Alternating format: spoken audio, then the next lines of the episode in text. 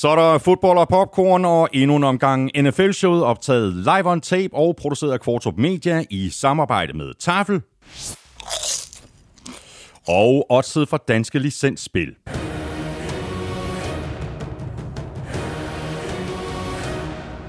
Husk, at man skal være minimum 18 år og spille med omtanke. Har du brug for hjælp til spilafhængighed, så kontakt Spillemyndighedens hjælpelinje Stop Spillet eller udluk dig via Rufus. Regler og vilkår gælder. Og øh, derudover så har vi igen i dag HelloFresh med som øh, partner, og hvis du ikke allerede er kunde hos øh, HelloFresh, så kan du blive det i en øh, fart, og du kan ovenikøbet spare en masse penge på dine fire første måltidskasser, helt op til 725 kroner, og det kan du på hellofresh.dk, hvis du bruger vores kode FRESHNFL. Mere Hello Fresh senere her i udsendelsen, hvor vi selvfølgelig går alle kampene fra 13. spillerunde igennem, og derudover så kan du se frem til endnu en D-quiz fra Søren Armstrong, Crazy Stats fra Willumsen, ugen spiller for Tafel, Otze-quizzen og Tips 12'eren. Tak fordi du er med os, tak fordi du downloader og lytter. Du finder os alle de sædvanlige steder, og så kan du som altid lytte på Danmarks største og bedste fodboldsite, gulklud.dk, og selvfølgelig også på nflshow.dk, hvor du jo øh, til med har muligheden for at støtte os med et valgfrit beløb ved at trykke på linket til tier.dk øverst på siden. Det ligger lige ved siden af linket til shoppen, hvor du kan købe lidt af vores merchandise. Jeg hedder Thomas Kvartrup, og med helt fra USA. Stensikkert med en forrygende udsigt ud over stillhed, Her kommer min medvært.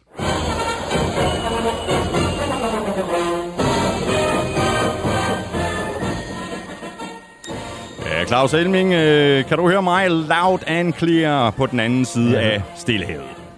Jeg hører dig loud and clear, og jeg kan sige, at i det her øjeblik, der har klokken lige rundet midnat her i Arizona, så der er simpelthen så sort udenfor, som det overhovedet kan blive, så jeg kan ikke engang se den smukke udsigt ud over Stillehavet. Nå, men uh, Elming, uh, det kunne jo ikke rigtig være anderledes med den her fight-song. Uh, Lions fik deres første sejr, de gik så tilfældigvis ud over dig og dine Vikings. Hvor, har du ikke Seahawks fight song liggende? Øh, den øh, kunne jeg simpelthen bare ikke lige finde. Og så tænkte jeg, og så tænkte jeg alligevel, at det her det var Lions første sejr, ikke? Det er fair. Trods alt. Det, det er fair. Prøv at høre, Lions de får deres første sejr, og de har været tæt på så mange gange, og de var også tæt på første gang, de mødte Minnesota Vikings, men uh, her der lykkedes det dem altså at trække det længste strå, og det gjorde det på baggrund af et, fornemt drive til sidst af, af Jared Goff, øh, og en enorm øh, glædesjubel og, og eufori, der er udsprang på sidelinjen efter ja, kampen. Ja. Og du er i øh, Arizona. Har du øh, taffelchips med? Har du, øh, øh har du taffelchips med i kufferten? Jamen prøv at høre, det er jo en kæmpe katastrofe. Jeg havde jo lagt dem fra, og de var klar, og jeg, havde pakket, jeg var klar til at pakke, og så videre. Og så sidder jeg ombord på flyet og tænker, for satan. Nej, skandale, Elmin. Skandale. hør efter, hør efter, hør efter, fordi det der jo så sker er nu her, at jeg har taget over lidt før den her gruppe, jeg skal ind og se fodbold sammen med. Så jeg har naturligvis allieret mig med en fra gruppen, der sørger for at tage chips med over. Så det er en udsendelse, må jeg nøjes med, med, med, med, med kedelige amerikanske varianter. Når vi er klar igen i næste uge, så har jeg taget for Åh, oh, det er stærkt. Ved du hvad, nu skal du, nu skal du høre her, fordi jeg har selvfølgelig uh, sørget for mig selv. Uh, det er klart. Uh, jeg, har bare, jeg har bare taget en uh, enkelt pose med hernede i uh, tafelsækken. Og jeg kan godt sige dig, at jeg bliver så tynd, så tynd, så tynd, mens du er i USA. Det er de her øh, peanut butter puffs med 17% øh, protein. det er sjovt egentlig, jeg havde faktisk overvejet, øh, og det de poser, jeg havde lagt fra, var linse chips. Du ved, jeg tænkte, det, det var sådan den, den, den gode, øh, øh, hvad hedder det, sådan noget øh, antidote imod øh, amerikansk fed mad, men øh, det ligger fint, fint stille og roligt og venter på mig derhjemme på køkkenbordet.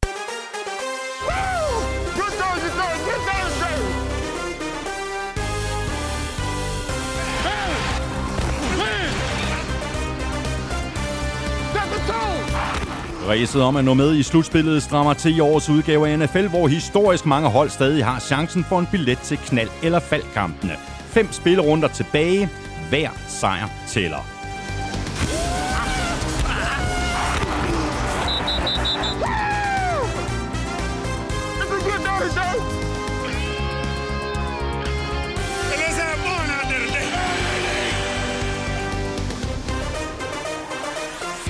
Det handler om at ramme formen på det rigtige tidspunkt, og det er der flere hold, der har.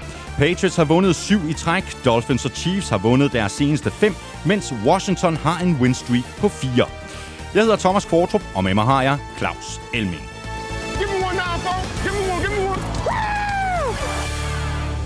Nå, Elming, øh, jeg ved godt, jeg lyder lidt ligesom en, en plade, der er gået i hak, men så fik vi lige endnu en fuldstændig crazy spillerunde her i uge 13. Det gjorde vi. Altså, der er nogle nederlag i den her runde, hvor man bare sidder og ryster på hovedet og tænker, hvad pokker skete der lige der? Og Monday Night-kampen vil jo gå over historien. Den er jo på sin vis historisk allerede, det skal vi tale om lige om lidt. Øh, og igen, altså, Dolphins vinder, Washington vinder. Begge klubber har jo lige pludselig spillet sig ind i slutspilsræset, så øh, det er, det, det er helt vildt, som den her NFL-sæson har udviklet sig. Og, og man må jo bare forbavses, fordi vi, selv, altså vi gentager også os selv. Det kan godt være, at du er en plade, men det er NFL-showet også for. Mm. Og vi siger jo nærmest det samme år efter år. Ikke? Altså nej, var det en vild sæson. Men altså, jeg synes næsten, at den her sæson har overgået alt, hvad vi har oplevet før. Ja, prøv lige, lad os lige, lad os lige tage et kig på slutspillet. Det er altså øh, close race i øh, begge konferencer. Jeg kan ikke huske, det har været så tæt, så sent på sæsonen. AFC første, Patriots har første seedet med 9 og 4. Titans er to med 8 og 4. Ravens 3 med 8 og 4, og Chiefs øh, har også 8 og 4. De er seedet 4 lige nu. Chargers er 7 og 5, har 5. seed. Bengals er også 7 og 5, de har 6. seed. Og så hænger Bills på med 7. seedet. De er også 7 og 5. Og lige uden for det gode selskab, der har vi Steelers med 6, 5 og 1. Coles med 7 og 6. Raiders med 6 og 6. Browns med 6 og 6. Broncos med 6 og 6.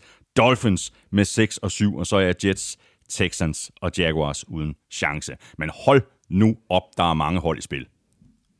Det er helt vildt, og altså nu vinder New England Patriots i nat, og dermed så er de så lige nu første seed i AFC-halvdelen, hvilket er crazy at tænke på. Det er også lige så crazy at tænke på, at hvis Bills havde vundet, så havde Tennessee Titans været første seed. ja, det... Så det hele det er simpelthen så tæt, og øh, vi går ind i, i de sidste fem spiluger her med øh, en masse store forventning, forventninger, men overhovedet ingen anelse om, hvordan det her det ender. Nej, og vi har heller ikke nogen øh, som helst anelse om, hvordan øh, NFC-halvdelen øh, ender. Lige nu der har Cardinals første seed med 10 og 2, Packers er på andet seedet med 9 og 3, Buccaneers er også på 9 og 3, de har tredje seedet, Cowboys har fjerde seed med 8 og 4, Rams femte seedet med 8 og 4, så er Washington på øh, 6 og 6. De har 6. seedet, og 49ers er også 6 og 6 og har 7. seedet. Med i opløbet har vi Eagles med 6 og 7, Vikings med 5 og 7, Panthers med 5 og 7, Falcons med 5 og 7, Saints med 5 og 7. Og så bliver det lidt svært for Giants øh, på øh, 4-8, og Bears også 4-8, Seahawks 4-8, og så Lions med 1, 10 og 1, og de er selvfølgelig uden nogen chance. Ja, men altså en, en crazy weekend også, altså også fordi uh, Philadelphia Eagles får en sejr, som vi kommer til at tale om med, uh, med, med Gardner Minshew som quarterback, mm. uh, mens uh, Vikings taber, Atlanta taber, New Orleans taber, uh, Fort Niners taber, så lige pludselig så er Eagles også med i spil ja, igen, ja. Uh, efter at, at de ellers så ud til at have formøblet chancen. Så en enorm stor gruppe af hold der, altså fra Washington 6 og 6 ned til New Orleans på 5 og Seattle, for den sags skyld Seattle der er 4 8, ikke? altså hvad er der der? Der er 1, 2, 3, 4, 5, 6, 7, 8, 9. Der er 10 hold i kamp om to wildcard-pladser. Ja, altså, der er selvfølgelig tre wildcard-pladser, men jeg forventer lidt, at den ene går til Rams. Så 10 hold i spil om mm. de to sidste wildcard-pladser. Ja, det er, det er helt vildt. Lad os lige runde nogle øh, skader, og vi kan lægge ud med en, øh, en grim en af slagsen øh, på kick-offet i kampen mellem Seahawks og 49ers. Der blev øh, Trenton Cannon liggende på banen øh, i rigtig lang tid. Han blev så hentet af en ambulance inde på banen. Og i den situation, mm. der tænker man jo altid det værste med, med, med nakkeskade og sådan noget. Ja, altså, og det var det aller, aller første play øh, i, i kampen, øh, og, og det er klart, at han bliver jo stabiliseret med det samme og så videre, men allerede da han bliver kørt for banen, der ser man ham bevæge den ene arm, mm. og det synes jeg simpelthen var, var, var, var positiv takt allerede ja. der. Jeg har ikke øh, hørt umiddelbart, hvad de sidste meldinger er på ham, men, men det, det, de meldinger, der er kommet fra hospitalet, er, at øh, han er okay øh, helt præcis, hvad det så betyder, om han nogensinde kommer tilbage på fodboldbanen igen, om han nogensinde kommer til at gå igen, eller har mistet følge. Altså, jeg aner det simpelthen nej, ikke. Nej. Så det er, det er noget, vi, vi, vi må holde med. Mm, nu er du mm. lidt mere inde i Fort Niners, end, end jeg er. Så ikke, om du har set de sidste meldinger. Nej, jeg har ikke, jeg har ikke set øh, øh yderligere, end at han er øh, stabil, og at øh, det mm, ikke mm. ser øh, lige så slemt ud, som man sådan lige umiddelbart kunne, øh, kunne frygte. Men om han kommer ja. tilbage og spiller fodbold, det, øh, det har jeg simpelthen ikke nogen øh, idé om øh, lige nu. I hvert fald, i hvert fald skræm, skræmmende billeder. Ja, meget skræmmende. Og så havde vi øh, en lidt mindre skræmmende skade, men dog alligevel Adam Thielen, han gik ud med en øh, ankelskade i øh, første mm. quarter. Øh, skidt, øh, rigtig skidt for Vikings ugen efter, at de mistede Dalvin Cook. Ja, altså, og den, den gjorde selvfølgelig ondt på dem, og var selvfølgelig også øh, medvirkende til, at de taber øh, til Lions igen. Der er ikke kommet nogen ekstra meldinger på, hvor slemt det er med ham, om han eventuelt bliver klar til kampen øh, i den kommende spillerunde her, fordi Vikings skal spille allerede torsdag nat imod øh, Pittsburgh Steelers, så der er jo ikke ret meget tid til at komme sig. Så det er et øh, kæmpe slag øh, i Vikings forhåbninger om at vinde på torsdag, og, og selvfølgelig øh, gøre klar til de her sidste spilleuger øh, op mod slutspillet. Og så øh, røg øh, Joey Bosa fra Chargers, han øh, røg også ud med en, øh, en skade i første øh, quarter, men han skulle være klar igen, ikke? Jo, og, og der, der synes jeg simpelthen, at øh, Brandon Staley, som er head coach fra San Diego Chargers, øh, Los Angeles Chargers, at øh, han øh, havde en fed holdning til det hele, fordi øh, Joey Bosa udgik med en hjernerystelse, men bliver sådan set clearet og meldt klar igen. Mm, mm. Men Brandon Staley siger, hør her ven, du tager lige øh, den her kamp på sidelinjen, sørger for det sådan, at hvis der skulle være et eller andet, som ikke lige er blevet fanget, mm. øh, og, og du så alligevel har en hjernerystelse, jamen, så vil det være dumt at få dig ind og spille. Øh, og det synes jeg simpelthen er en, en virkelig, virkelig fed holdning øh, og fed måde at gøre det på. Øh, det er der mange andre coaches i NFL, der ja. ikke vil have gjort. Ja, præcis. Hatten af... Øh for, for den beslutning. Så har vi lige noteret en række andre skader, Emling, som du måske lige kan, kan løbe igennem. Ja, altså et par store imellem. Altså Logan Thomas, uh, tight end for Washington, der ude med en korsbåndsskade færdig for resten af året. Marlon Humphrey, uh, cornerback for Baltimore Ravens, endnu en, en, en, øh, en, en sæson uh, afslutning, uh, eller en skade, med, der betyder slut på sæsonen for en, for en Ravens-spiller. Uh, Marlon, hum, Marlon Humphrey er ude med en overrevet brystmuskel. Uh, Kenyan Drake, running back for Raiders, brækket anklen. Og så uh, og er formodentlig også færdig for sæsonen. Uh, og så Jamal Adams fra Seahawks øh, har en skulderskade. Jeg har ikke været stand til at se, hvor slem den er, men den virker ikke som om, at det skulle være øh, afslutning på hans sæson. Mm. Vi øh, krydser fingre for dem alle sammen. Antonio Brown, han er jo også øh, skadet, og så har han jo fået øh, tre spildags karantæne for at fuske med sit øh, coronapas. Elming, vi var lidt inde på den historie i, i sidste uge, mm. uden at, sådan at gå i detaljer. Men den karantæne, den bliver jo så afviklet samtidig med hans skade, så det kommer jo i virkeligheden ikke rigtigt til at kunne mærkes for Buccaneers. Men Antonio Brown, han får så ikke løn i de tre uger, hvor han har karantæne. Nej, jeg ved ikke, om, om hvor, hvor, hvor klar han var, altså hvor skadet han var. Men øh, og, øh, som jeg også sagde sidste uge, så vidste jeg ikke, om Buccaneers de holdt ham ude, simpelthen fordi, at der var det her ballade med det coronapas. Men, øh, men nu er det i hvert fald officielt, at øh, han får tre spildags karantæne fra NFL, og som du siger, det er uden løn.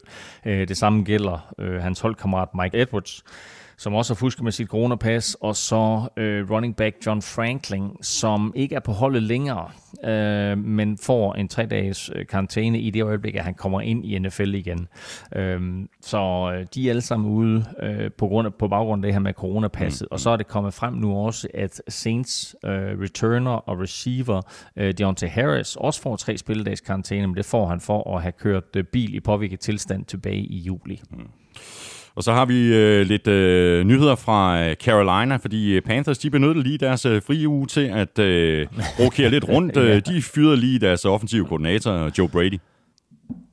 Ja, ja, jeg er da super glad for, at det er sådan, at nu er jeg rejst til USA her, at, at, uh, du ikke benyttede lejligheden til at fyre mig. Så, så, så tak for det. det skal du ikke være nervøs Men, for. uh, ah, okay, ja, det er godt. Mange tak. Uh, ja, de fyrede Joe Brady. Det kom lidt som lyn fra en klar himmel, uh, men uh, han har haft halvandet år nu i, i Carolina, og uh, head coach Matt Rule var åbenbart ikke tilfreds med ham.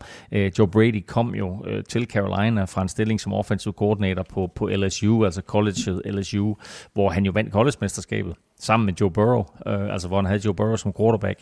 Øh, men i Carolina, der har han jo ikke rigtig haft en quarterback, øh, og så har han skadet McCaffrey og også gjort det svært at få noget ordentligt angrebsspil op at køre. Så øh, det, det er måske sådan lidt en overhældet beslutning, men, øh, men Matt Rule følte, det var det rigtige at gøre. Og i stedet for så han jo så, øh, øh, hvad hedder det... Øh, forfremmet øh, running backs coach Jeff Nixon øh, til offensive coordinator, eller i hvert fald play caller. Mm. Øh, Nixon var offensive coordinator i college under Matt Rule, så der ved Rule da det mindste, hvad han får. Og så øh, et smut til øh, Pittsburgh, hvor øh, Big Ben øh, sådan i hvert fald internt har luftet øh, tanker omkring at øh, gå på øh, pension. Ja, og det er jo meget spændende øh, også, at, at, øh, at de øh, tanker, som bliver luftet internt, at de kommer ud i, i pressen og så videre, men det er klart, så noget det bliver lækket, øh, og det var meget interessant også, at da Pittsburgh, de jo lidt overraskende, besejrer Baltimore Ravens i weekenden på Heinz Field, der sad Big Ben lige stille og roligt øh, for sig selv, da kampen var slut, øh, og knep en lille tårer, og det var måske også en indikation af, at han godt vidste, at, mm. at det her, øh, det her, den her nye, det her nye affjendebrag mellem Ravens og Steelers, at det var sidste gang, han fik lov til opleve det. Og Elming, uh, Cliff Kingsbury, han har jo uh, super uh, succes i år i uh, Arizona. Ikke desto mindre mm. så er uh, der faktisk et collegehold, der måske er på jagt efter ham. Det er Oklahoma Sooners. Uh, som, uh, som godt kunne tænke sig at få uh, Cliff Kingsbury som ny head coach. Uh, hvor meget er der den historie, og hvor realistisk er det, at, uh, at Cliff uh, Boy han, han laver det skifte?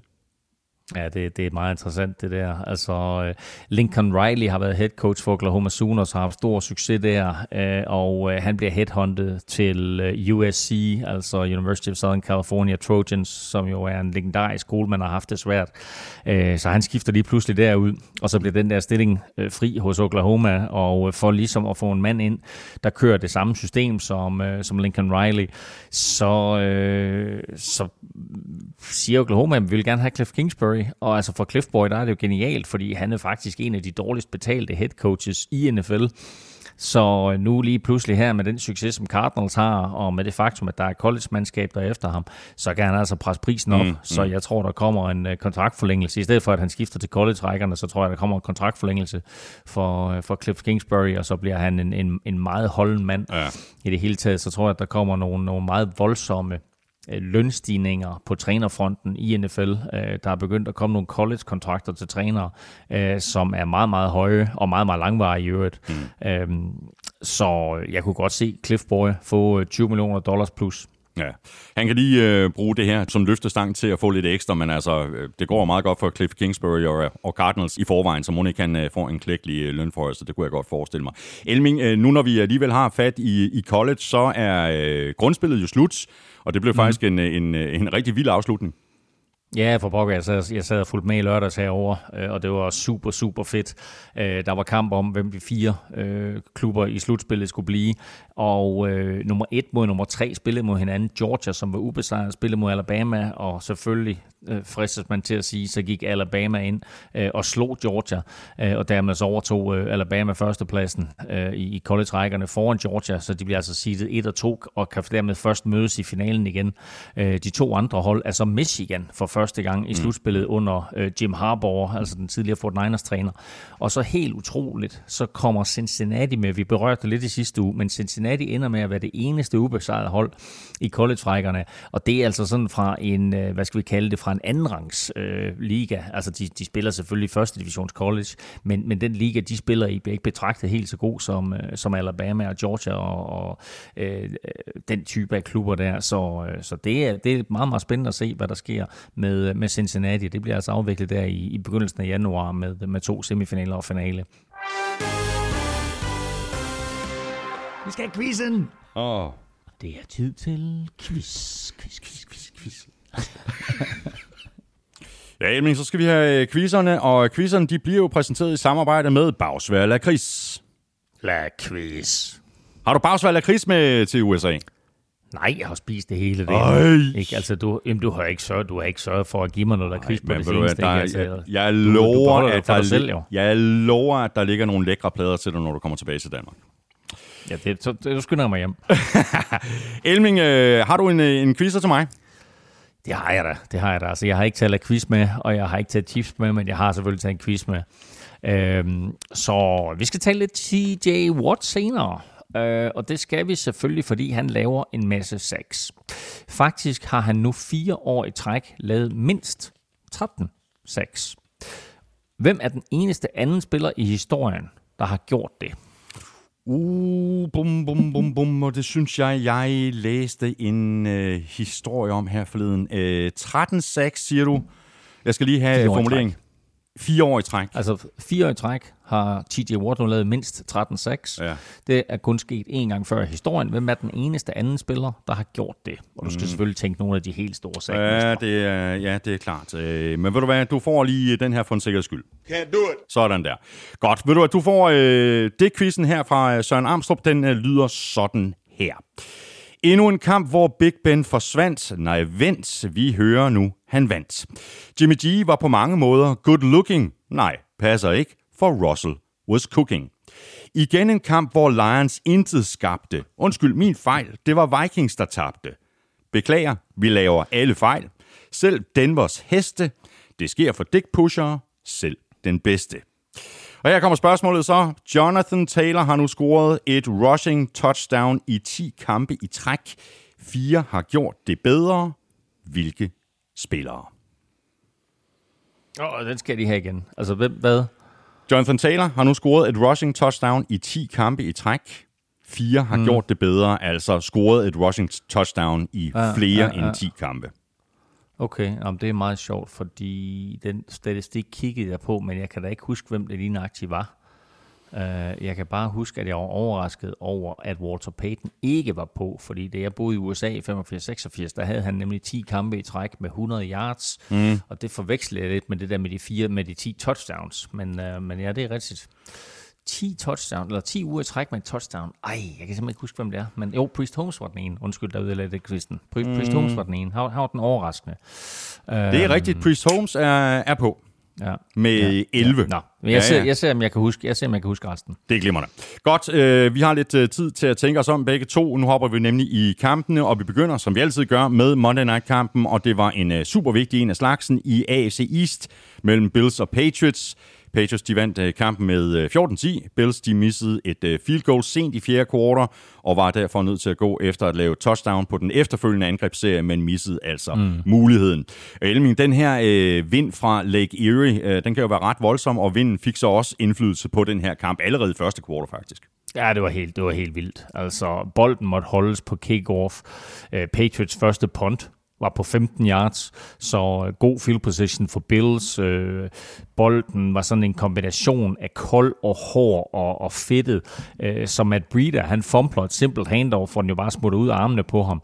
Men øh, Bills, de får endnu en gave, fordi Patriots, de moffer deres næste punt return, da bolden den sådan lidt sejler i luften og rammer returneren på hjelmen. Øh, kommentatorerne øh, i kampen der blev ved med at tale om forskel på medvind øh, og modvind, men jeg synes mere, at det faktisk var sådan øh, sidevind, som øh, blev afgørende. Øh, og så var der Mac Jones. Han var jo suveræn i første halvleg, hvor han ramte på samtlige sine kast. Et, ja, et præcis. ud af et.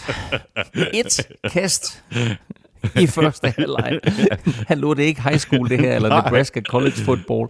Hvor Mac Jones, han kaster bolden tre gange i hele kampen. Han ramte på en af sine to der i, i anden halvleg. Øh, det er jo fuldstændig vanvittig statistik. Øh, så lige sige, at på trods af den her bidende kulde og vind og så videre, så var, øh, så var Bills stadion jo pakket med rabiate fans, der skabte en super fed atmosfære, mm, mm. nærmest sådan en playoff-stemning. Ja. Men tænk så, tænk så at, øh, at, at, at, at kun at kaste bolden tre gange i en kamp, det er helt vildt. Det siger også lidt om, om vejret. Også, men, men, men skal vi ikke bare blive enige, uh, Elming, om, at uh, det her det var uh, old school football fra Patriots side? Altså, vi løber bolden, I ved det, vi ved det. Hvem er stærkest? jo, præcis. Øh, prøv at de åbnede kampen Patriots med 10 løb. Så kaster Mac Jones bolden en gang, og så løb de den 32 gange i træk. Crazy. De var fuldstændig ligeglade med situationen. 3. og 13, 3. og 16, 3. og 18, de løb den. Øh, De fik, de fik ikke først down på nogle af de der tre situationer, der lige ridsede op der, men øh, de ville hellere det, altså hellere løbe den, end at tage chancen mm. med et kast i vinden.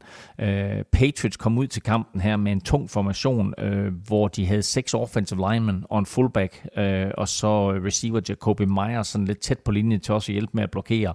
Øh, det havde Bills meget svært ved at stoppe, og øh, Patriots fik i alt 222 yards løb i kampen og øh, havde succes med sådan små, korte indvendige traps og løb på ydersiden med pulling guards og, øh, og så øh, Demontre Stevenson eller Devin Harris bag ved en fullback.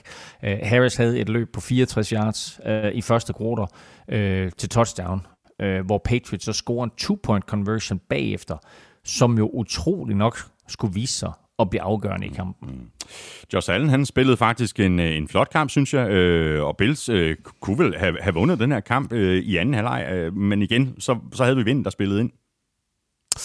Ja, det havde, øh, den two-point conversion, jeg, jeg lige talte om før, det betød jo, at det stod 14-10 i fjerde kvartal.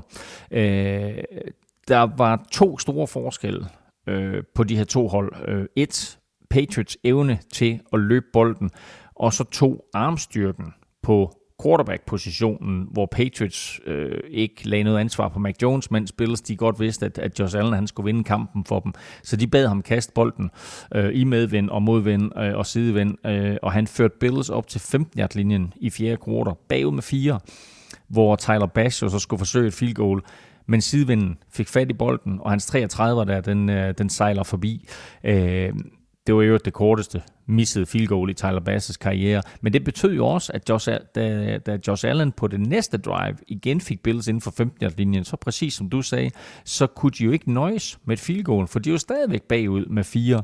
Så i stedet for, øh, så øh, da de kom op der på 15'eren, så øh, kan Josh Allen ikke få bolden ind. Øh, de går fire ud derfra, blandt andet fordi Titan Dawson Knox han lavede en, en helt utilgivelig false start, og så vandt Patriots med 14-10 efter tre kast og 46 løb. Ja, crazy.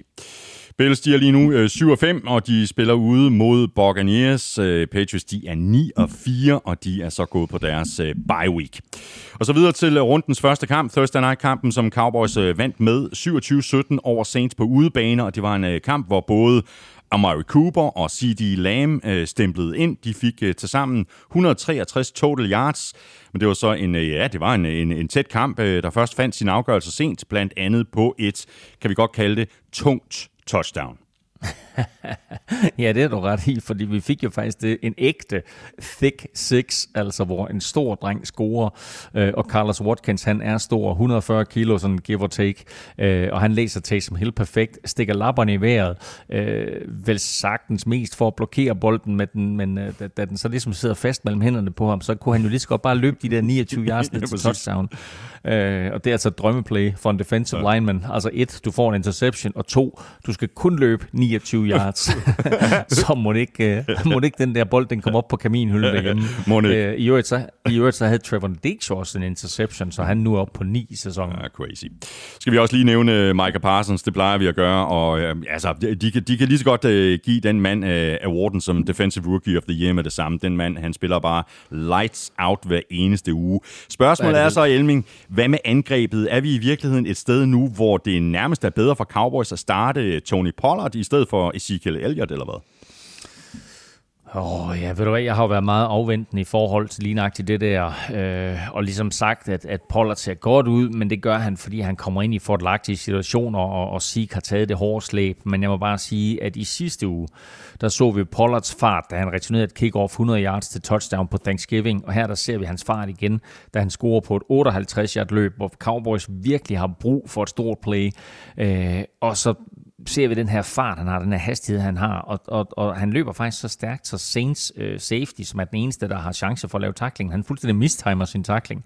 Øh, så øh, jo, jeg tror, at lige nu, der sidder Jerry Jones og ærger sig over, at øh, han har givet mm. Zeke så mange penge, øh, fordi den bedste running back på holdet, det er, det er Pollard. Altså Zeke får øh, omkring 50 millioner dollars garanteret øh, over 6 år mens Pollard lige nu sådan efter, efter NFL-standarder går for lud og koldt vand, fordi han får altså kun 850.000 dollars, ja, ja. men øh, de bør nok starte ham. Ja. Og så synes jeg egentlig, at uh, Taysom Hill uh, leverede flere gode ting uh, undervejs i sin start. Han, uh, han kom så til skade med sin ene finger i første halvleg, men mm. fire interceptions Elming, hvoraf de tre kom i fjerde kvartal. Det var ikke lige det, Saints havde håbet eller satset på fra uh, Taysom Hill. Nej, nu, altså, ja, okay, han smider fire interceptions, det er ikke dem alle sammen, der er hans skyld, øh, og øh, de to kommer ret sent, så de er lidt ligegyldige i det store billede. Men jeg synes, der var noget andet, som var mere markant, og det var hans mangel på præcision. Mm. Øh, og, øh, og, og, og Troy Aikman, som jo var kommentator på kampen, han sagde det jo næsten bedst. Altså, øh, Taysom Hill kaster bolden, og så håber han på, at den er i nærheden af en receiver. Mm. Øhm, Altså, og, og det, det er jo lidt der, vi er. Altså, det er ikke sådan en rigtig quarterback-spil på den måde, vi kender det, øh, fra, fra, fra normale quarterbacks. Øh, han har øh, flere kast, hvor receiverne må lave spekt- spektakulære catches øh, for bare at nå dem. Øh, så er han, og det, og det vidste vi jo godt på forhånd, så er han jo meget svær at håndtere, når han løber selv, men det kom jo faktisk til det punkt, at Sean Payton kun kaldte løb, og så snart der så blev kaldt et kast, jamen så, så gik angrebsserien nærmest i stå. Mm. Så nej, det var bestemt ikke, hvad Saints havde håbet på fra Taysom Hill, og det er jo på en eller anden måde bare en endnu større gåde nu, hvorfor de har givet ham så mange millioner ja, ja. af flere ombæringer. Ja. Saints, de er 5 øh, og 7, de spiller ude mod Jets. Cowboys, de er 8 og 4, og de spiller ude mod Washington Football Team. Og så har vi et lille æg her, 31-0 til Colts på udebane over Texans, så det her, det var jo bare sådan en kamp, som Colts de skulle vinde, og der blev ikke øh, overladt øh, meget til tilfældighederne. Colts de trykkede speederen i bund for begyndelsen af kampen, hvor cornerback Kenny Moore lavede en interception på kampens allerførste spil, og så så Colts så ikke mm. tilbage.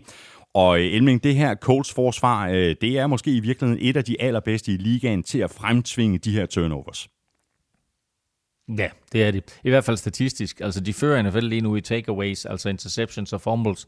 De har 15 interceptions og 14 øh, forced fumbles, eller fumble recoveries, i alt 29.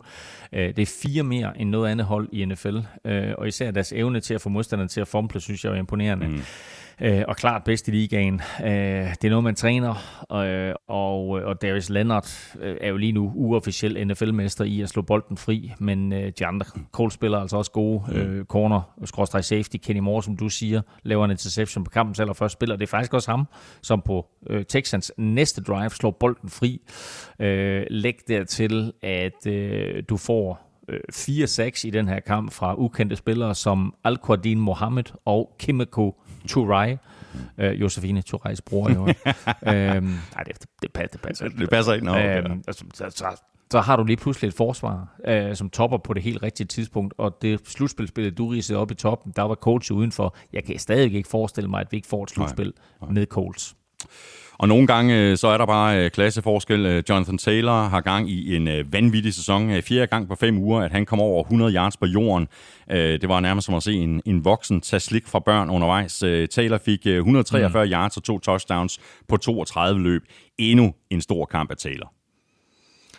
Ja, det var endnu en stor kamp, men det var jo lidt anden performance, end den vi er vant til at se fra ham. Han, øh, han havde ikke sådan en af de der lange 50'er eller 60'er, som vi har set i sæsonen. Hans længste løb i kampen her, den er på, den er på 16 yards. Han er mere sådan en, øh, en arbejdshest, øh, som kværner 143 øh, yards ud af 32 carries. Øh, han scorer to touchdowns og fører NFL med 18 nu. Øh, og han, jeg synes stadigvæk, at han er en outsider i hele MVP-ræset. Mm, mm. Men han ender faktisk med at blive så træt, at han fumbler Øh, og så tog Coles den kloge beslutning og tog ham ud, mm. øh, og satte i stedet for rookie Dion Jackson ind, øh, som øh, løb bolden seks gange, og det var præcis det samme antal, han har haft i karrieren indtil videre, så fordoblede altså sit antal carries øh, her, men scorede til gengæld karrierens første touchdown. Øh, og jeg synes, at øh, selvom sejren den var overbevisende på 31-0, så, og jeg ved godt, det lyder mærkeligt, men, men, men så haltede Coles angreb faktisk lidt undervejs, og det gjorde de ikke mindst, fordi center øh, Ryan Kelly var mm, ude med mm. corona. Uh, han er bare en enorm vigtig brik, uh, så, og, og han er en vigtig brik på det, vi vil godt kan kalde og NFL's bedste offensiv linje. Uh, men nu sidder Coles heldigvis over på søndag, og så er han forhåbentlig klar til resten af sæsonen. Og i forhold til Texans uh, Elming, så ved man bare, at der er problemer for et hold, når de piller den uh, startende quarterback ud, uh, og det var det, som uh, Texans gjorde sent i tredje kvartal, da Tyra Taylor havde completed på 5 af 13 for 45 yards. Woohoo! Mm. Og ind kom så uh, Davis Mills. Uh, det var heller ikke ligefrem uh, den helt store succes. Og det her, Elming, det var så anden gang i år, at Texans lagde et æg. Ja, puha. Øh, det var en forfærdelig dag for Texans angreb. Øh, de kom ikke forbi midterlinjen før lige slutningen af tredje kvartal. Øh, og som du siger, der var Tyra Taylor så blevet bænket til fordel for Davis Mills. Godt nok så var Taylor småskadet, men i anden kvartal, i anden kvartal, der havde Texans 15 plays for samlet 18 yards. Ja. Og så tror jeg bare, at trænerstaben havde set nok, så skadet leg, så blev han altså bænket. Mm. Øhm, æg hører lidt til sjældenhederne i NFL, men jeg synes, vi i år har haft flere end normalt. Og øh, det her, det var Texans andet æg. Den her kommer på hjemmebane, og for at sætte det lidt i relief, så var det Colts første æg, som de har uddelt på udebane i 29 år. Wow. Colts, de er 7 og 6. De er gået på deres øh, bye week. Det er fortjent. Og Texans, de er 2 og 10. Og øh, de får besøg af Seahawks. Og så øh, har vi et øh, hold her, der er på øh, lidt af en winning streak. Øh, der vil noget. Dolphins, de startede sæsonen rigtig skidt, men i søndags, der blev det til endnu en sejr. 20-9 over Giants, og nu har Dolphins mm. altså stille og roligt vundet fem kampe i træk. Ja, det er vildt, ikke? Og nu kommer deres fri uge på et meget belejligt tidspunkt, hvor de så lige kan samle kræfter, inden de har øh, en, en must-win-kamp på hjemmebane mod Jets. Vinder de den, så er de 7-7. Så har de Saints og Titans, der begge er sådan lidt i krise. Mm. Så kan de være 9-7, inden de så slutter af med Patriots. Uh, selvfølgelig mega svær kamp til sidst der, uh, men altså sindssyg turnaround, uh, den her sæson har taget. Husk på, Dolphins ikke, de blev snydt på målstregen sidste år uh, for playoffs, efter at have ligget til det hele vejen. Uh, nu kan de måske komme i playoffs efter en 1-7 start, hvilket aldrig er set før i NFL's mm. historie. Mm. Og Tua, han øh, spiller også bedre. Han øh, completed 30 af 41 for 244 yards og to touchdowns. Øh, han fandt øh, Jalen Waddle ni gange for 90 yards. Det kunne så være blevet mm. til øh, 10 catches, hvis ikke øh, Waddle havde tabt en, en bold. Øh, det er godt nok en øh, helt anden Tua, øh, vi ser nu end i begyndelsen af året. Det ser ud som om, han spiller med en enorm selvtillid lige nu og, og det giver en masse selvtillid, når de spiller, man kaster til, bare griber alt. Altså Jalen Waddle er, er jo allerede en superstjerne i svøb. Øh, han griber ni bolde, og dermed så er han op på 86 bolde efter bare 12 kampe. Øh, tilskuerne råbte jo også bare hans navn, Waddle, mm. Waddle.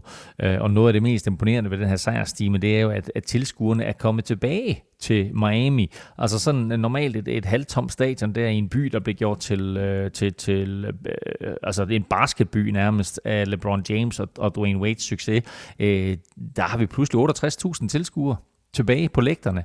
Så øh, Waddle er populær, det er Tua også. Øh, hans præcision var hans styrke i college, og efter to kampe i træk med over 80% ramte kast, så har han sådan lidt i gåsøjne her kun øh, 73%. Mm. Men øh, han kaster øh, en strib lækre bolde til Mike Gesicki. Øh, han fik gang i Devonta Parker, som var tilbage fra skade, øh, der griber alle de fem bolde, der kom i hans retning. En lille bit smule malurt i badet for Tua, så tager han lidt for mange sacks, og der er lidt for mange checkdowns, men jeg synes over 60 minutter, der er han skarp. Ja. Giants var jo øh, uden øh, Daniel Jones, øh, og så startede de øh, Mike Glennon, øh, og det gik øh, vel mere eller mindre, som man kunne forvente med det. Ja, faktisk. Altså, han kommer ind og leverer en hel del gode kast, men så snart han går dybt første gang, så bliver han intercepted af Savian Howard, og så snart Giants de nærmede sig red zone, så blev det hele sådan lidt mere komprimeret, og så havde han det svært. Han var også upræcis under pres, øh, og da han forsøger at levere et comeback til sidst, jamen, der bliver det hele sådan lidt sporadisk. Han tager to sacks i træk på et tidspunkt, begge af, af rookie Jalen Phillips. Øh, han er altså nu på 8,5 i år, og øh, havde det ikke lige været for Micah Parsons, så var han måske blevet Rookie of the Year, eller Defensive Rookie of the Year. Mm. Men uh, Dolphins, uh, det her Dolphins-mandskab har altså haft succes i draften i år med Waddle og med Phillips og safety Devon Holland og til dels offensive lineman Liam Eichenberg. Uh, og det er helt klart en af årsagerne til deres succes lige nu. Og Dolphins, de er 6 og 7. De er gået på deres uh, bye week. Giants, de er 4 og 8, og de skal et uh, smut til LA og spille mod Chargers. Og så havde øh, Rams jo tabt øh, tre kampe i træk, og i, øh, i den situation, så var det nok øh, rart for, for Rams og for øh, Sean McVay at øh, tjekke kampprogrammet og se, at det var Jaguars, der var den næste modstander. Det kunne næsten ikke øh, gå galt, og det gjorde det så heller ikke. Rams, de styrede øh, begivenhederne, øh, fik så først for 11 gang i angrebet i anden halvleg og vandt kampen overlegnet med 37-7, og det var vel lige præcis sådan en kamp, at ikke mindst en Matthew Stafford havde brug for. Ja, det var det. Han kaster tre touchdowns uden interception, så smider 37 point på tavlen. Uh, hans connection med Cooper Cobb var tilbage. Øh, uh, 8 catches med et par spektakulære kast fra Stafford imellem, uh, og touchdown i øvrigt Cooper Cobbs 11. i år. Uh, og øh, i øvrigt også den første spiller i NFL-sæsonen i år med 100 grebne bolde. Mm. Øh, Van Jefferson, der har overtaget ex-receiveren fra Robert Woods, han griber seks bolde touchdown, og Odell Beckham Jr. griber godt nok kun to bolde, men han griber touchdown øh, for anden uge i træk, øh, og, og Stafford forsøgte at ramme ham dybt et par gange.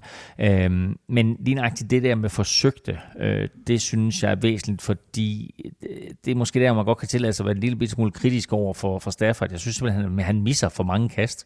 Han har flere åbne receiver i kampen her, hvor han uh, slet og ret bare leverer en skidt bold. Mm. Men altså uh, overordnet set selvfølgelig en, en god kamp for Rams angreb, der kom tilbage på sporet. Mm og overordnet set en, en god kamp for, øh, for, for Stafford og af Stafford. Øh, det var så også en rigtig god kamp af, af Sony Michel. 24 løb for 121 yards og touchdown. Måske i virkeligheden nærmest den bedste kamp af ham i, i flere år, eller hvad? Ja, det var næsten den bedste kamp i hele hans karriere. Altså, vi skal jo helt tilbage til hans rookie-sæson i 2018 for at finde en kamp med flere yards. Øh, der havde han øh, 133 yards i en kamp. Her der har han 121 yards og scorer touchdown. Øh, og det var lige præcis det, Rams håbede, at de ville få med Sony Michel, da de traded for ham derefter. Cam Akers skade. Han starter jo kun, fordi Daryl Henderson øh, er skadet. Øh, og så kan man sige, så er det jo ikke den mest frygtindgydende modstander, de står overfor. Rams offensiv linje, de lavede jo kæmpe huller hele dagen og skubbede nærmest rundt med Jaguars forsvar, som de havde lyst til. Øhm, og det gør det selvfølgelig noget nemmere at spille running back. Men Sean McVay gik altså også tilbage til at løbe bolden, som vi kan huske det fra de glade Todd Gurley-dage. Og det åbnede banen op for Matthew Stafford, mm. og det kan jo faktisk vise sig at være den formel, som øh, Rams kan bruge resten af sæsonen. Vi har jo talt en, øh, en del om Trevor Lawrence i løbet af sæsonen, øh, også i sidste uge, hvor jeg tror, jeg spurgte dig, om vi havde taget fejl af ham, om alle mm. har taget fejl af ham. Øh, nu tager vi sådan ja. lige en, en tur mere på emnet, fordi øh, Lawrence har haft det svært her i det, det første år i NFL. Øh, men spørgsmålet er, hvor fair er det egentlig at bedømme ham, når han får så lidt mm. hjælp, som han gør?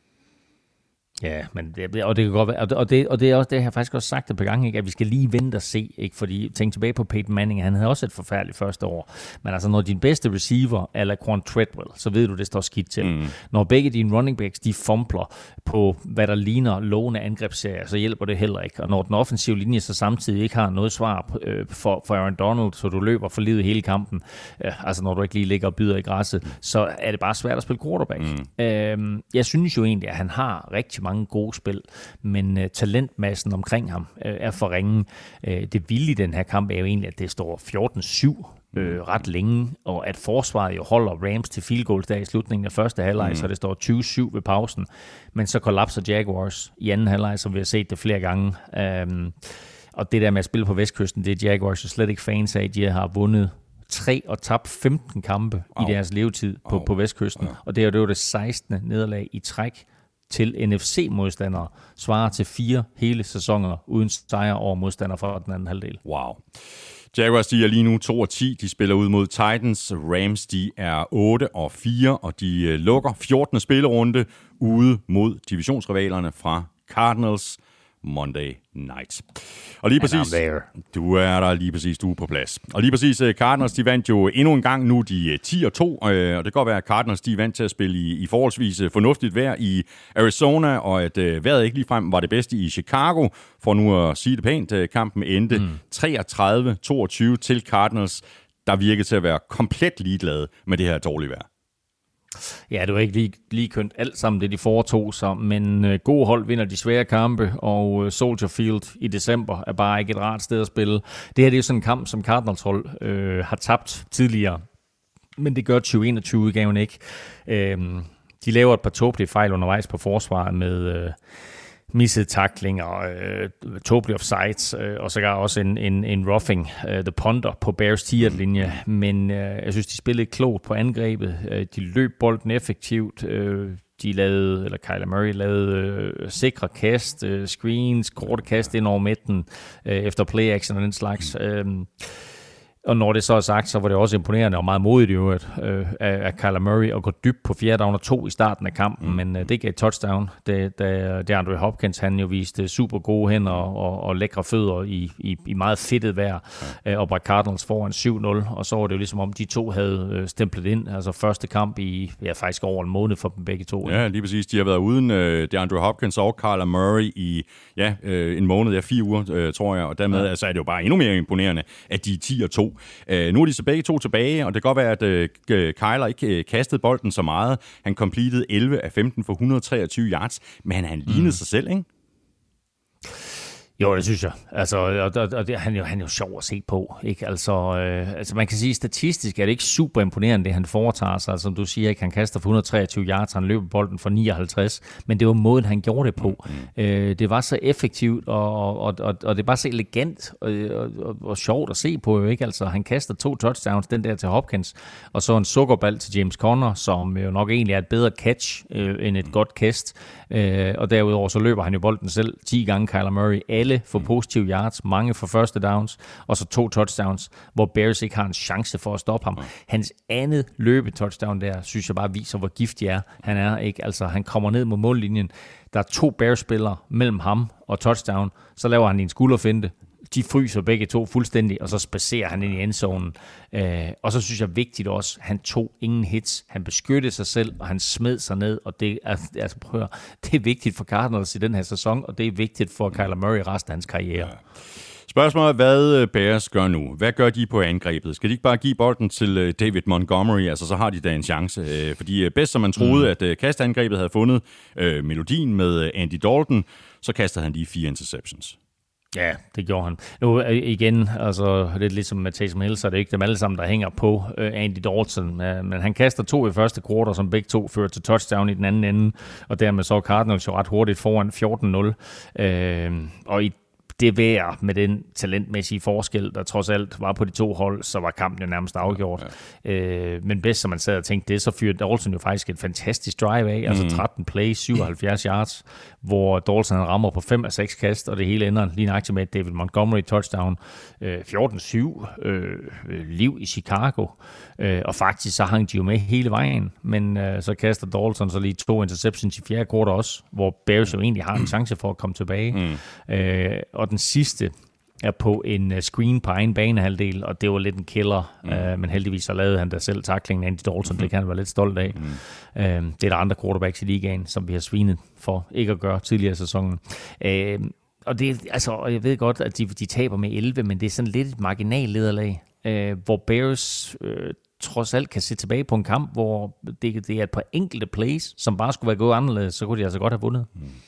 Men Bears, de er lige nu øh, 4 og 8, og de spiller ud mod Packers i den øh, sene søndagskamp. Øh, Cardinals, de er 10 og 2, og de spiller hjemme mod Rams, og det gør de Monday night. Og så mangler vi bare en enkelt kamp, inden vi skal tage et stort hovedspring ned i en masse poser med taffelchips. Inden vi trækker lod i ugens spillerkonkurrence, så skal vi lige omkring Buccaneers sejr på 30-17 ude over Falcons. Og vi kan vel øh, bare konkludere, at øh, selv øh, uden Antonio Brown på banen, så var det her en meget simpel og effektiv gameplan fra Buccaneers side. Death by a thousand paper cuts. Vi kaster bolden. ja, bare, ja det, er jo, det, er jo, det, er jo faktisk, det er jo faktisk sjovt, ikke? at i en, i en spillerunde, hvor Mac Jones og Patriots går ud og kaster bolden tre gange, så er Tom Brady kommet til til Buccaneers nu, og så bliver han bare bedt om at kaste den. Altså 44 år gammel, eller hvor gammel er det? Altså, det, det, er, det jo vanvittigt, ikke? Altså, Bruce Arians, han havde jo læst lidt øh, på lektionen og set, at Falcons løbeforsvar jo er væsentligt bedre end deres kasteforsvar. Mm. Så han smed den del af playbooken væk, der indeholdt løb, og så sagde han til Brady, nu går du bare ud og kaster. Det udmyndte sig jo i 51 kast fra Brady, flest i hans tid i Tampa. Han kastede bolden på kampens 13 første plays, og sluttede med et touchdown til Leonard Fournette. Han havde vanvittige 20 kast i første kvartal og to touchdowns. Øh, så stillede tempoet lidt af, øh, så han i gåsøjne kun sluttede med de der 51 kast, men Box løb kun bolden 16 gange i kampen. Chris Godwin greb bolden 15 gange, hvilket er øh, Box klubrekord. Ja. Og så talte vi jo faktisk også øh, om, om Gronk i sidste uge, Elming. I den her uge, der blev han faktisk historisk. Det gjorde han. Han griber fire bolde i kampen her, men uh, to af dem var touchdowns. Det var touchdown nummer 89 og 90 i grundspillet fra mm. Brady til Gronk, og dermed er de nu, er de nu uh, den mest succesfulde quarterback til tight end duo mm. i historien, da de mm. overhalede uh, de 89, som Philip Rivers havde kastet til Antonio Gates. Ja. Øh, der er stadigvæk et stykke vej op til at blive den bedste duo overhovedet, altså hvis man inkluderer receiver også, øh, fordi her havde Peyton Manning og Marvin Harrison altså lige 112 øh, touchdowns sammen, men øh, nu skal man aldrig sige aldrig øh, om, om Tom Brady. Øh, men øh, som sagt, der er, der er et stykke vej op der, mm. men det her det var også Gronks 20. kamp i karrieren med to grebne touchdowns, øh, og det har kun han og øh, Antonio Gates præsteret fra, fra tight positionen Matt Ryan, han spillede måske en af sine øh, bedste kampe i år. Det siger måske heller ikke så forfærdeligt meget, men øh, det er altså svært at spille øh, quarterback, når man ikke sådan øh, for alvor har nogen at kaste bolden til. Ryan completed 30 af 41 for 297 yards. Øh, det nytter så ikke noget at, at spille en fornuftig kamp, når man taber kampen. Og det var jo ikke Patriots, Falcons tabte til. Det var Tom Brady, Falcons tabte til. Og det gik så heller ikke øh, ubemærket hen i, i Atlanta. Nej, det gjorde det bestemt ikke. Altså efter, efter 28-3-føringen og uh, kollapset der i Super Bowl 51, så er Tom Bradys navn blevet lidt ligesom Voldemort i Harry Potter. yeah. Ham, hvis navn ikke må nævnes. Yeah. Så uh, de lokale aviser, de kalder ham bare That Quarterback yeah. in Tampa. Uh, og uh, Falcons tabte igen til that quarterback. Mm. Uh, Falcons har nu spillet 10 gange mod Tom Brady, og de har vundet lige præcis 0 gange. Øh, I de 10 kampe mod, mod Falcons, der har han i snit kastet for 334 yards, og igennem årene har han 28 touchdowns og kun 4 interceptions. Og så prøv lige at høre den her fra øh, avisen øh, Atlanta Journal, der jo mener, at that quarterback har indgået en handel med djævlen for evig ungdom. you know the man we mean, the, the one who wears number 12 for Tampa – and has a model like face. He's played quarterback since shortly after the Earth's crust cooled and probably will continue until the sun turns to ashes. The greatest of all time seems to want to take the title literally and to actually play for all of time. Those are the terms he struck in his deal with the Dark Lord. der kan man tale om, om, om frustration ja, og beundring og ja. afmagt på ja, samme tid. Ja, ikke? præcis.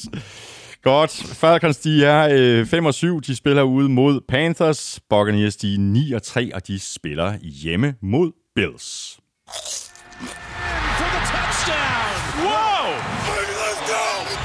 Ugen spiller præsenteres af Tafel. Så er vi nemlig øh, fremme ved ugens spiller, og det betyder, at det er nu, at vi skal have trukket lod om en kæmpe kasse med taffelchips. Og i går, der nominerede vi øh, fire spillere på Twitter, Facebook og Instagram. Og hvis du har sendt dit øh, bud ind på mailsnabla.nflshow.dk, jamen øh, så har du altså chancen for at vinde. Mere kræver det som mænd ikke. Og de øh, nominerede var Gardner Minshew, Minshew Mania is back, Kyler Murray, Tom Brady, og så havde vi en hel enhed, nemlig Chargers Defense. Nedefra der fik øh, Kyler Murray 12% af stemmerne, Brady fik 16%, øh, og så var det øh, close race i toppen mellem Chargers Defense og Gardner Minshew. Minshew fik 34% af stemmerne, og Chargers Defense fik 38 procent. Og Elming, øh, normalt er det jo øh, dig, der står for at være lykkesgudinde. Øh, I dag er det så øh, mig. Og øh, ja. jeg skal have fat i tafelsengen her. Der er en hulens masse sædler, og jeg finder en sæd. Var to. Jeg finder en her. Og der er blevet stemt på Tom Brady, og vi skal et øh, smut i nærheden af Aarhus. Vi skal til øh, Tranbjerg og ugens vinder er Bjarne Ågård. Tillykke til dig, øh, Bjarne. Jeg sender dit øh, navn og adresse videre til MVP Christina på øh, tafel øh, lidt senere i dag, og så sørger hun for at få pakket en øh, kæmpe kasse med tafelchips og sendt den afsted til dig. Vi gør det igen i næste uge. Elming og jeg nominerer tre eller måske fire spillere på Facebook, Twitter og Instagram mandag, og så er det altså bare at sende dit bud ind på mailsnabla.nflshow.dk. Du skriver dit bud i emnelinjen, og i selve mailen skriver du dit navn og adresse. Så er vi tilbage i kampen, Elming, og det er vi med et øh, vigtigt øh, divisionsopgør i AFC Vest mellem Chiefs og Broncos, og den kamp vandt Chiefs så med 22-9 og dermed øh, konsoliderede Chiefs altså førstepladsen i øh, divisionen. I forrige uge, der satte Chiefs øh, defense en prop i Cowboys angreb, og her satte Chiefs forsvar så en stopper for Broncos angreb, og Daniel Sorensens øh, pick 6 var vel i virkeligheden bare prikken over i. Hvornår har vi kaldt ham Daniel Sorensen? Er det ikke bare Daniel Sørensen? Nå, Daniel Sørensen fra, hvor er det, han kommer fra? Brøndshøj? ja, det er Brøndshøj eller sådan noget. Ja, det skal nok passe. øhm, ja, men ved du hvad, jeg synes helt ærligt også, at Broncos de dummede sig øh, ved at gå øh, på den så mange gange på fjerde down, i stedet for at sparke field goals. Øh, altså havde det nu været mod Chiefs for to år siden, så ville jeg måske kunne forstå, at man vil have, øh, vil have touchdown hver gang øh, mod Mahomes, men det er ikke nødvendigt i år, og slet ikke med det forsvar, som Broncos har. Så i en øh, tæt kamp, der trak øh, Chiefs stille og roligt fra, fordi Broncos ikke tog det nemme point, og da Daniel Sørensen fra Brøndshøj, han så laver sin pick 6, så var, så var kampen overstået. Ja. Vi talte jo en del om det her Chiefs-forsvar i begyndelsen af sæsonen, hvor de havde meget svært ved at stoppe øh, ret meget. Øh, det virker så til, at de har fundet, øh, fundet opskriften. Øh, altså tre mm. turnovers i den her kamp, og så stoppede de jo også Broncos på 4 af 14 på tredje down. Tredje down, det er money down, og hvis man kan stoppe mm. modstanderen fra at konvertere på dem, så har man faktisk nået rigtig, rigtig langt, hvis man gerne vil vinde fodboldkampe. Ja, helt sikkert. Øh, og Broncos konverterede altså kun på 4 af 14 tredje downs, men, øh, men pas på med at stige dig blind for den, på, på, på statistik der, fordi Chiefs konverterede jo selv faktisk kun 5 tredje downs. Øh, mm. Broncos, de kørte nogle virkelig lange angrebsserier af, hvor de jo flyttede bolden konsekvent, men så endte med at få 0 point ud af det, fordi de ikke sparkede de der kort field goals. Øh, men selvfølgelig, og det har vi talt om de sidste par uger også, øh, så spiller Chiefs forsvar bedre, og det er jo bare typisk øh, Steve Spagnuolo, altså den defensive koordinator. Tænk tilbage på 2007, der var han defensive coordinator for Giants. De er 0-2, forsvaret stinker, han er mega udskilt. Så får han vendt det hele på hovedet, og i Super Bowl 42, der slog Giants de ubesejrede Patriots. Ja det er altså lidt det samme, han har gjort med Chiefs i år. Mm. Og så læste jeg faktisk en lidt uh, sjov statistik i går. Uh, Patrick Mahomes er 5 og 1 i kampe, hvor han ikke kaster et touchdown. Nu er det nok ikke noget, Chiefs de ligefrem stræber efter, altså at uh, Mahomes ikke skal, skal mm. ud og kaste touchdowns. Men det her, det var anden sejr i træk uh, uden et touchdown for Mahomes. Uh, skal, vi, skal vi til at se anderledes på Chiefs, at det er mere end Mahomes og det her højoktan angreb. Altså, Mahomes kastede jo sin, sin 12. interception i år i den her kamp, men mm. nu vil lige rost øh, forsvaret for, at de har steppet op, og så virker det til, at angrebet måske ikke kører på de der helt høje navler, som vi har set de forrige år. Ja, men altså, som vi også har talt om for et par uger siden, så er der et blueprint ude på at, at stoppe Chiefs, men det blueprint, det gælder jo egentlig kun det her højoktan øh, angreb med, øh, med, med, med dybe skud øh, til Tyreek Hill, og så øh, kædeflytter til, øh, til Travis Kelce. Mm ind over midten. Så når forsvaret justerer, så er det klart, så justerer Andy Reid også. Øh, og øh, han har jo en, en vanvittig god statistik efter øh, bye weeks, og den bygger han jo bare videre på her. Øh, han vinder nærmest altid efter mm. bye week. Ja. Øh, så han har, han har haft tid til at, at, at, at sidde og kigge lidt på, hvad der måske har, ikke rigtig har fungeret på angrebet i, i den seneste måneds tid eller to. Øh, og så beslutter han sig for, at Chiefs de måske skal være lidt mere konventionelle, hvor de øh, løber bolden næsten lige så meget, som de kaster den. Øh, og så hører det også med til historien faktisk, at, at Chiefs jo ikke havde bolden ret meget, fordi Broncos de hmm. havde så mange lange angrebsserier. Hmm. Nu ligger øh, Broncos så sidst i divisionen med 6 og 6. Øh, løbet er jo så øh, langt fra kørt for, for, for dem af, af den grund. Hvis vi skal finde nogle positive ting at tage med os fra den her kamp, set med Broncos briller, så kan vi jo pege på to af de, af de unge spillere. Dels fik Patrick Sertan sin tredje interception på to kampe. Øhm, og øh, så havde Javonte Williams, som jeg også mener, vi taler om i sidste uge, øh, endnu en god kamp. 23 løb for 102 mm. yards, plus 6 grebne bolde for 76 yards og touchdown. Ja, altså Patrick øh, lavede en interception på Patrick, og øh, det bliver jo næppe sidste gang, at Mahomes han bliver picked af Sotan.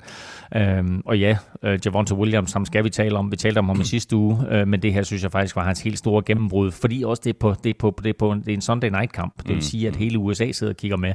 Øh, og han fik bolden igen og igen, og han var brutal. 29 boldberøringer, 178 yards og touchdown, og han gjorde ondt på Chiefs igen og igen.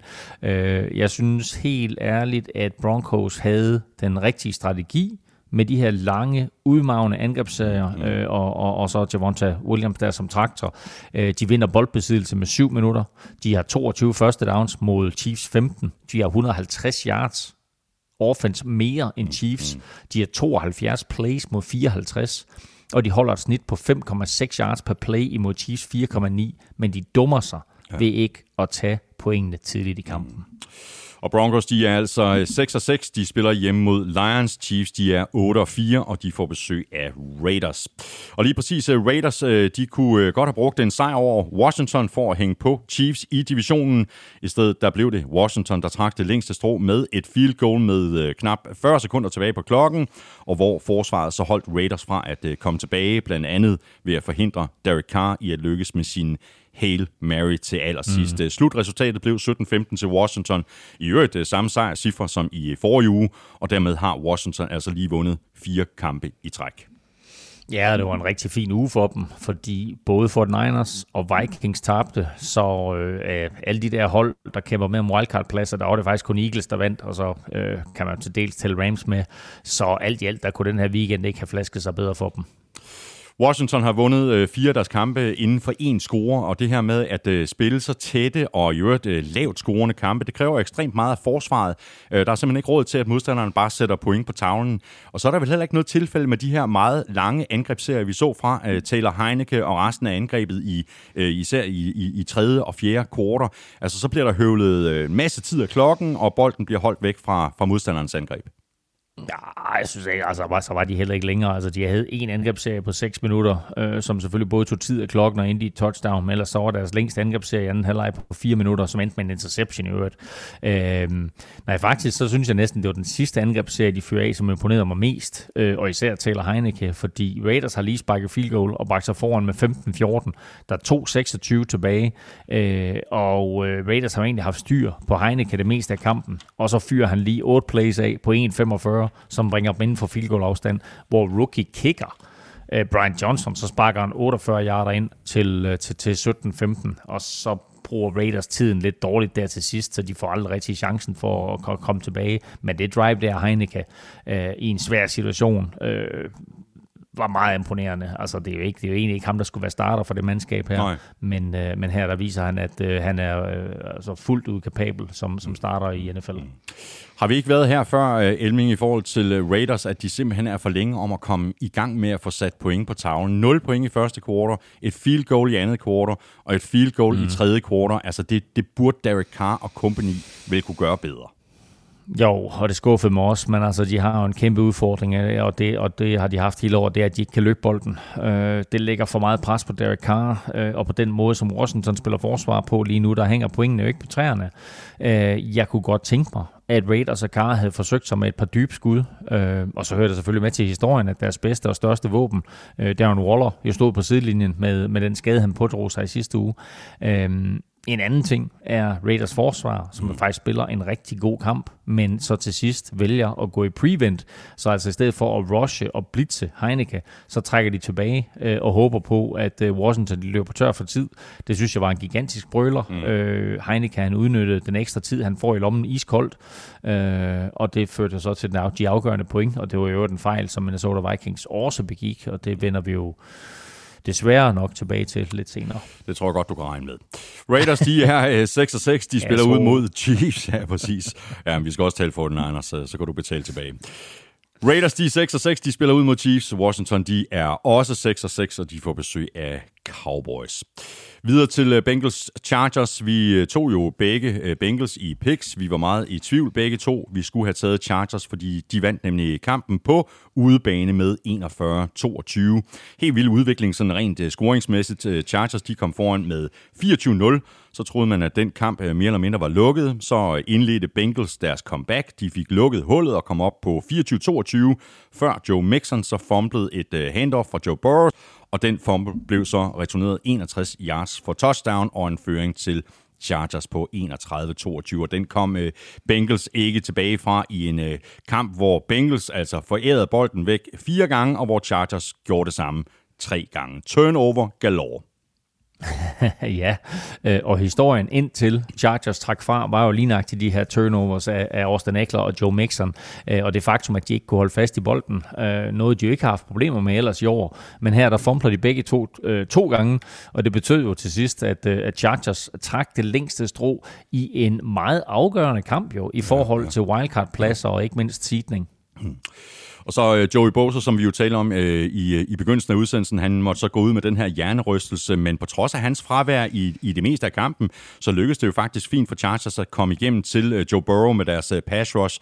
De fik lagt pres på Burrow på knap 40% af hans dropbacks. Øh, spørgsmålet er, Elming, var det resultatet af Chargers pass rush kvaliteter, eller var det lige så meget en konsekvens af, at Bengals manglede øh, Riley Reef på, på højre tackle? Mm, ah, nu kender jeg jo Riley Reef hans tid hos Vikings, så jeg vil helst ikke give hans fravær alt for meget æren.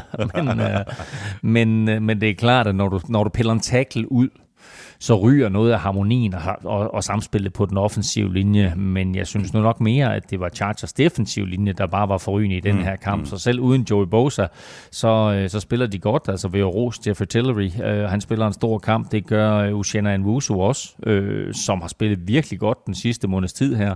Uh, Chargers sacker Burrow seks gange. Ja. De rammer ham 11 mere.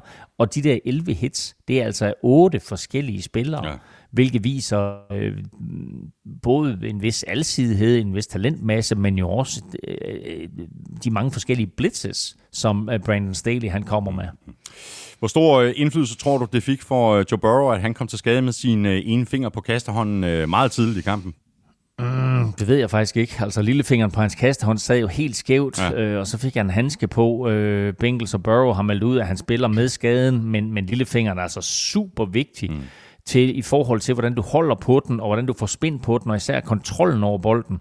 Øh, skaden sker i slutningen af anden kvartal, øh, men det går helt galt i tredje kvartal, og de scorer faktisk ikke, øh, altså hvor han, hvor han slår den igen, øh, og de scorer faktisk ikke igen efter det. Øh, han kaster også en interception til Chris Harris Jr. i endzonen. Øh, men det var, det, der er tilbøjelig til at sige, at det var et bedre spil af, af Chris Harris Jr., end, end det nødvendigvis var en brække lillefingers skyld. Mm. Hvad er der så øh, sådan uh, mere overordnet sket med uh, Burrow til uh, Jamar Chase connection? Uh, det talte vi rigtig meget om i begyndelsen af sæsonen. Altså mm. især de her dybe kast, hvor, uh, hvor de bare uh, fandt hinanden igen og igen. Uh, nu har de ikke connected for et langt kast siden 8. spillerunde, og da de uh, forsøgte sig i den her kamp, så fik uh, Chase uh, slået bolden op ude ved, ved, ved, ved højre sidelinje. Den bold blev så interceptet og senere vekslet i den anden ende til, til touchdown til, til Chargers. Hvad er der sket med den her mm. connection? Altså først og fremmest selvfølgelig, så har modstandernes forsvar fået øjnene op for, at der er noget, der hedder Jamar Chase. Og det vil sige, at øh, han ikke bare får lov til at løbe frit ned ad banen, som han gjorde øh, i starten af sæsonen. Øh, han havde jo lidt smørfinger i træningslejren. Ja. Øh, og derfor så glemte vi måske nok egentlig, hvor god han er. Øh, og der blev talt meget om, at, at han var en katastrofe. Øh, men altså, så scorer han touchdown i fire af de fem første kampe, øh, og så var han jo pludselig en superstjerne. Mm. Og det er han også. Men altså, han skal huske at gribe bolden. Og jeg synes, vi har set ham tabe et par nemme bolde i de sidste par uger her. Øh, og den der interception, det er jo ham selv, der nærmest slår den op. Ja. Altså, griber han den clean, øh, så scorer han også. Mm. I stedet så serverer han bolden på et sølvfad til, til Michael Davis. Øh, I anden halvleg, der har Jamar Chase altså også en bold, hvor han glemmer at gribe den. Øh, og der skal trænerstaben hjælpe den her rookie med lige at forklare ham, hvordan det der NFL, det adskiller sig fra college. Øh, så først og fremmest så fokuser på at gribe bolden, og så må du tage det skrald, der kommer. Men det vigtigste, det er simpelthen bare lige at, at holde fokus og, og sørge for, at, at bolden den øh, lander sikkert i dine hænder. Mm. Bengals de er 7 og 5, de får besøg af 49ers. Chargers de er også 7 og 5, og de spiller hjemme mod Giants. Og det andet New York-hold, øh, Jets, de tog imod øh, Eagles i søndags, og det opgør trak Eagles sig så øh, sejrsrigt ud af. 33-18 endte den kamp, og den helt store historie er selvfølgelig Gardner Minshew, der kastede for 242 yards og to touchdowns. Han var skarp, han completed på sine første 11 kast, havde sin første incompletion, da der manglede omkring halvandet minut af første mm. halvleg. De tre første angrebsserier førte til touchdown. Minshew Mania is back. ja, det er den. Det er den i NFL, og det er den i Philadelphia, det er den til dels også i NFL-showet. Øh, og også hos vores lytter jo, der gav ham andenpladsen mm. i, i ugens spilafstemning der. Øh, han var suveræn. Og øh, han spillede quarterback, som position den bliver beskrevet i lærebøgerne. Øh, Eagles blev ved med at bruge en bestemt type play-action, og den var bare super effektiv. Øh, og, det, og, og han var effektiv, øh, hvad enten han øh, efter den her play-action gik dybt, eller han sådan lige kastede et lille check-down til running backen. Altså, det, det, var, øh, det var meget elegant at se på, mm, faktisk. Mm, mm. Hvad så, uh, Jalen Hurts? Uh, skal han til at se sig nervøst over skulderen, eller er det stadig hans job? Altså Gardner gjorde det faktisk så godt, så Eagles head coach Nick Sirianni, han efter kampen var nødt til at slå fast, at Eagles ikke har en kamp om quarterback-pladsen. Det er Jalen Hurts' job. Det er ham, der starter, når han er tilbage fra skade. Mm. Så øh, spørgsmålet er jo bare, hvornår Eagles så vurderer, at han er 100% ja, tilbage. Ja. Øhm, jeg vil dog også sige, at Jets defense var meget porøst, ja. og på ingen måde fik lagt pres på Gardner, så det var ikke den sværeste kamp at komme ind i. Nej, det var det ikke, men uh, masser af ros til Minshew. Vi skal så også huske at rose Miles Sanders, der havde en god dag på jorden, 24 løb for 120 yards, før han så måtte gå ud af, af kampen med en ankelskade. Og så spillede Dallas Goddard også en rigtig god kamp med seks grebne bolde for 105 yards og to touchdowns. Hvem mm. tænker på Zach Ertz længere i Philadelphia? Ja, det er der ikke så mange, der gør, men det vidste vi vel egentlig også lidt, at, at, at Goddard var the man, og, og Ertz øh, til sidst var lidt en haspin i det her angreb, men øh, Gardner og, og Dallas Goddard, der de havde en super kemi, øh, to touchdown-kast af Gardner og masser af store spil for Goddard hele kampen, faktisk allerede på første angrebsserie, mm. der rammer Gardner ham jo på, på tre forskellige typer kast, altså en screen, en krydsningsrute og så et dybt touchdown, øh, og så var scenen ligesom sat. Mm. Jets, de fulgte jo faktisk øh, fint med i, i første halvleg, og i, i nederlagets øh, stund, så skal man jo huske at glæde sig over de positive ting, og en af de mest positive ting for Jets, det er vel, at Zach Wilson øh, har set bedre ud, siden han kom tilbage fra sin skade. Øh, mere bekymrende for Robert Sala, der jo er en øh, defensivt minded head coach, er, at Jets så øh, tillod Eagles at producere 418 yards på angrebet, og i øvrigt begik seks penalties. Så der er lidt arbejde øh, for der for, for Robert Sala. Ja, altså de seks penalties, det er, hvad det er, selvom øh, der selvfølgelig var en tåbelig offside på fjerde down og tre imellem. Men øh, jo, øh, forsvaret var en katastrofe. Øh, der var ingen pres på Gardner, og der var kæmpe huller i zoneforsvaret, eller hvad det nu var, de, de forsøgte at køre. Og så kom det jo frem efter kampen, at øh, selvom der havde været tvivl om Jalen Hurts hele ugen, så havde Robert Sala forberedt sit forsvar til at spille mod ham. Øh, forberedt dem til at, øh, øh, altså på den løbetrussel, han nu kommer med, og ikke mindst de her RPOs, som han kører. Mm. Så da det pludselig var Gardner, der var starter, så blev de jo taget med bukserne nede. Ja. Det, er, øh, det er et, en kæmpe brøler af Salah, og to, så er det jo lidt pinligt, at det slipper ud, mm. øh, og viser måske ikke den største tilslutning fra spillerne til ham, og det kommer faktisk en hel del bag på mig. Ja. Eagles, de er 6 og 7, og de er gået på deres øh, bye week. Jets, de er 3 og 8, og de spiller hjemme mod Saints. Og så er vi altså nået frem til en af sæsonens helt store overraskelser. Lions slog Vikings med 29-27, og dermed fik Lions og Dan Campbell, altså sæsonens første sejr. Og det her, det var endnu en af de her tætte kampe, som Vikings har spillet et hav af i år, Elming, og hvor afgørelsen altså først øh, øh kom til, til allersidst. Og hvem skulle så have troet, at det skulle være Jared Goff, som det skulle lykkes for at, øh, at levere varen til allersidst med et øh, 75-yard langt drive, der så sluttede med et, øh, et, et flot touchdown-kast på fjerde down. Ja, altså jeg sagde det jo lidt tidligere omkring Raiders nederlag til Washington. Jeg synes, det var en kæmpe brøler at gå i prevent af Vikings og ikke lægge pres på Goff. Uh, Vikings havde haft held med uh, i hele anden halvleg at lægge pres på Goff, mm. uh, og på de to angrebsserier lige for inden, der havde, han, havde han jo lavet turnovers på dem begge to. Uh, I stedet så vælger Mike Zimmer at lade sine tropper trække tilbage, og, og vil ligesom sælge yards for tid på klokken. Mm. Uh, kapitalbrøler, der ender med et golf touchdown til rookie Amon, øh, uh, Amon Ra St. Brown, øh, der jo er opkaldt efter en egyptisk gud, og vel sagtens lige nu har samme status i Detroit. der, der kommer faktisk et par, par lytterspørgsmål øh, til Vikings og til Mike Zimmer øh, lidt senere, Elming. Øh, jeg, jeg er ret sikker på, at du sad tilbage med en fornemmelse af, at det her det var en kamp, som Vikings burde have vundet, hvis ikke lige det var på grund af nogle øh, dyre fejl. Øh, der var også nogle øh, two-point conversions, der mislykkedes, og så var mm. der den der turnover on downs i slutningen af første halvleg, der jo så førte til et field goal til Lions. Ja, altså første halvleg var jo en decideret katastrofe, og det blev ikke bedre af, at Adam Thielen han blev skadet. Uh, tight end Tyler Conklin havde ikke sin bedste halvleg, altså en, en holding-straf, stopper et godt drive, og lidt senere der griber han en touchdown, hvor han ikke får begge fødder ned. Uh, det er de der små ting, som bare er med til at tabe kampe. Mm. Og så kan jeg simpelthen ikke forstå, at uh, ugen efter, at man er bagud med fem og brænder en two-point conversion, så gør Simmer præcis det samme igen. Det betyder, at de går efter to, point to gange yderligere. Mm. Dem brænder de begge. Uh, så mit råd det er, take the damn points, eller øv jer i two-point conversions. Mm. Det er, det er to gode øh, forslag, du kommer med, Elming. Øh, det kan du, du kan eventuelt sende, sende en mail til Simmer. Øh, men øh, du er jo lidt inde på jobansøgning i. ja, for eksempel. øh, men, men du er lidt inde på det allerede. Altså, Lions, de dominerede jo faktisk kampen i første halvleg, især andet kvartal. Men man kan næsten ikke undlade at tænke på, om Vikings simpelthen havde undervurderet Lions. Altså, som spiller, der kan man jo sige nok så mange gange øh, til sig selv og til hinanden, at nu, nu må vi ikke undervurdere dem. Men det, men det er jo svært sådan helt menneskeligt at sætte sig op på samme måde, som hvis modstanderen altså for eksempel havde, havde været Packers? Ja, øh, både og jo. Øh, men altså, nu skal jeg ikke, nu skal jeg ikke øh, lave undskyldning på Vikings vegne. Øh, eller jo, øh, det skal jeg. Øh, eller jeg forsøger i hvert fald at finde forklaringer, lad os sige mm, det på den mm. måde. Thielen bliver skadet, Dalvin Cook han er ude, left tackle Christian Darius er ude, og både Anthony Barr og Eric, og Eric Kendricks er ude på, øh, på forsvaret. Øh, det var Patrick Peterson også, og Dalvin Tomlinson blev skadet mm, tidligt, mm. og det betyder altså, at Vikings var uden syv af deres 11 starter på forsvaret. Øh, Lions kunne løbe, ligesom det passede dem, øh, og Goff havde held med at finde sine tight ends, øh, TJ Hawkinson og, øh, og øh, Brock Wright i første halvleg. Øh, I anden halvleg, der er Simmer, Vikings head coach Mike Simmer, der har han meget mere aggressiv med, med, med run bridges og sørger for at få lagt pres på Goff.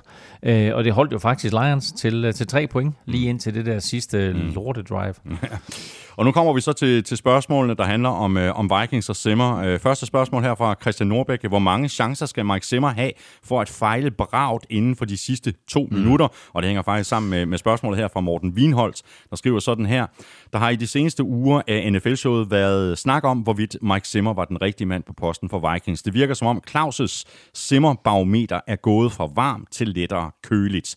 Hvad tænker I om det nu? På mig virker det som om, at han i, hvert fald på Lions sidste angrebsserie var alt for passiv i sin playcalling. Burde de ikke i højere grad have lagt pres på Goff, i stedet for at have otte mand i backfielden? Jo, lige præcis. Øh, godt spørgsmål, øh, Morten, fordi det er jo det er netop min pointe. Øh, og den ene gang på det her sidste drive, hvor de lægger pres på Goff, der er Harrison Smith tæt på at nå ind til Goff, og Goff er samtidig tæt på at kaste en interception, og alligevel så vælger de ikke at lægge pres på, øh, og det, det, det gik mig over hovedet, øh, og med hensyn til, øh, til hvor mange chancer Mike Zimmer han skal have for at fejle brav, mm. ikke? Altså, så, så, så gør det her ondt, og det gør selvfølgelig dobbelt ondt, at, at det var imod Lions, og det gør lidt trippelt ondt, at Lions og Goff jo nærmest gjorde alt for at tabe kampen, og Mike Zimmer så er alligevel dummer sig til sidst. Ja. Og her kommer så også et, et opfølgende spørgsmål fra mig, Elming. Er, er Zimmer færdig, hvis Vikings misser slutspillet af det her? Det var et rigtig dyrt nederlag. Lytter spørgsmål fra Thomas Kvartrup. uh, hvis Vikings misser playoffs, så tror jeg faktisk, Mike Zimmer han er fortid. Det er jeg også bange for, at, øh, at han er. I forhold til Lions, øh, nu ender øh, Jared Goff jo som den, som den store held. Jeg synes stadigvæk ikke, han ser specielt godt ud. Det er jo sådan lidt svært at argumentere imod statsen i hvert fald. 25 41 for 296 yards og tre touchdowns. Jeg synes så, når man ser ham spille, så er der stadigvæk, mm. så, så er der stadigvæk mangler i hans spil. Ja, ja, fordi de der stats, de lyver. For de fortæller nemlig ikke, hvor forfærdeligt han spiller i fjerde kvartal. Lions er foran med 23-15 øh, efter tredje kvartal, og så kaster han en interception, som fører til et Vikings touchdown, og så fumbler han den på en fjerde down, som fører til endnu et Vikings touchdown, og pludselig en føring på 27-23. Øh, den der fjerde down var i øvrigt et forfærdeligt kald af Dan ja, Campbell ja, på ja. egen banehalvdel, og der mangler en halv yard eller noget i den retning, mm. og så lader de Goff kaste bolden. Øh, det er Goff, der fumbler, men det er Campbell, ja, der er ved at smide ja, kampen ja. lige der. Lions, de er selvfølgelig allerede øh, godt i gang med at se frem mod off-season, free agency og draft, øh, men det må alligevel betyde helt vildt meget for den her organisation og for Dan Campbell og selvfølgelig spillerne, at det om sider lykkes for dem at få en, øh, en sejr hed i land. Ja, naturligvis. Altså, de, har, de har troet på, på, på, på processen, og de har troet på Dan Campbell. Jeg synes faktisk også, at han virker som head coach, man går i krig for øh, jublen, og den måde Goff han løb ud og, og nærmest kastede sig i favn på sin head coach, det viser også, at der er god kemi, øh, mm, og, og det er der på hele holdet. Øh, nu fik de en sejr, og så er presset væk, øh, og nu kan vi faktisk godt se dem vinde en, en kamp eller to mere. Øh, hvilket så selvfølgelig vil skade deres draft-position, mm. så måske så skulle de bare lade være med det. Mm. Ved du øvrigt, øh, hvem jeg har ondt af? Jeg har ondt af Justin Jefferson. Endnu en uh, fantastisk kamp af ham. Jeg har også ondt af dig. 11 grebne bolde på 14 targets for uh, 182 yards og touchdown. Uh, kunne måske have været en idé, at Lions skulle have dobbelt teamet ham, da Adam Thielen gik ud med en skade i, i første kvartal.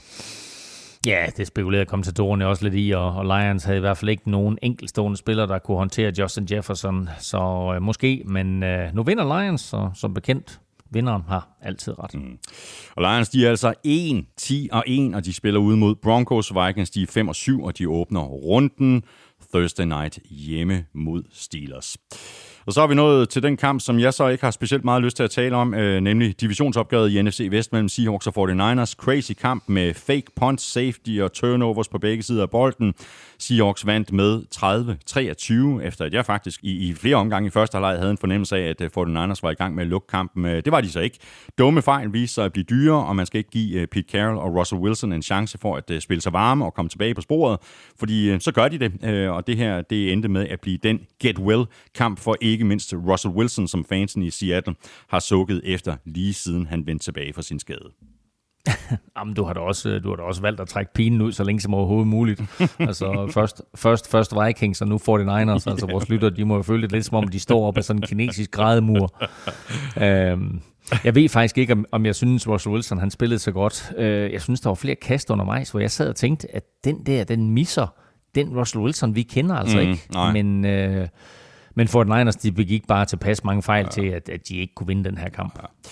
Det var øh, lige videre næsten for, for den Niners til sidst, efter at øh, de ikke havde været i stand til at flytte bolden i hele anden halvleg, så skruede Garoppolo faktisk en rigtig fin øh, angrebsserie sammen til sidst i kampen. Øh, startede mm. helt ned inden for, for egen 5 linje og kom så helt op til øh, Seahawks øh, 3 linje de sidste to kast af Garoppolo på øh, tredje og fjerde down var incomplete, og så kan man måske diskutere, om der ikke var pass interference på tredje down kastet, men jeg ser faktisk hellere et øh, flag for lidt kastet, end et flag for meget. Sådan ja, helt generelt. Jo, altså, ja, jo, jo, det kan du selvfølgelig have ret i, men altså, vi har set mange horrible pass interference penalties i den her sæson, men jeg synes faktisk, at den her, den var ret tydelig. Ja. Øh, så den kunne sagtens være blevet kaldt. Mm. Øh, på den anden side, lidt øh, det samme som du siger, så er det jo fedt bare at lade spillerne afgøre mm. det, i, i stedet for, at det er flagen, der skal afgøre det. Men jeg kunne godt forestille mig, at uh, San Andreas forkastning der, der var ved at bryde op, da de har i Fancy San Francisco, ja, ja. De, uh, de fløj op af stolen og råbte af deres tv. Ja.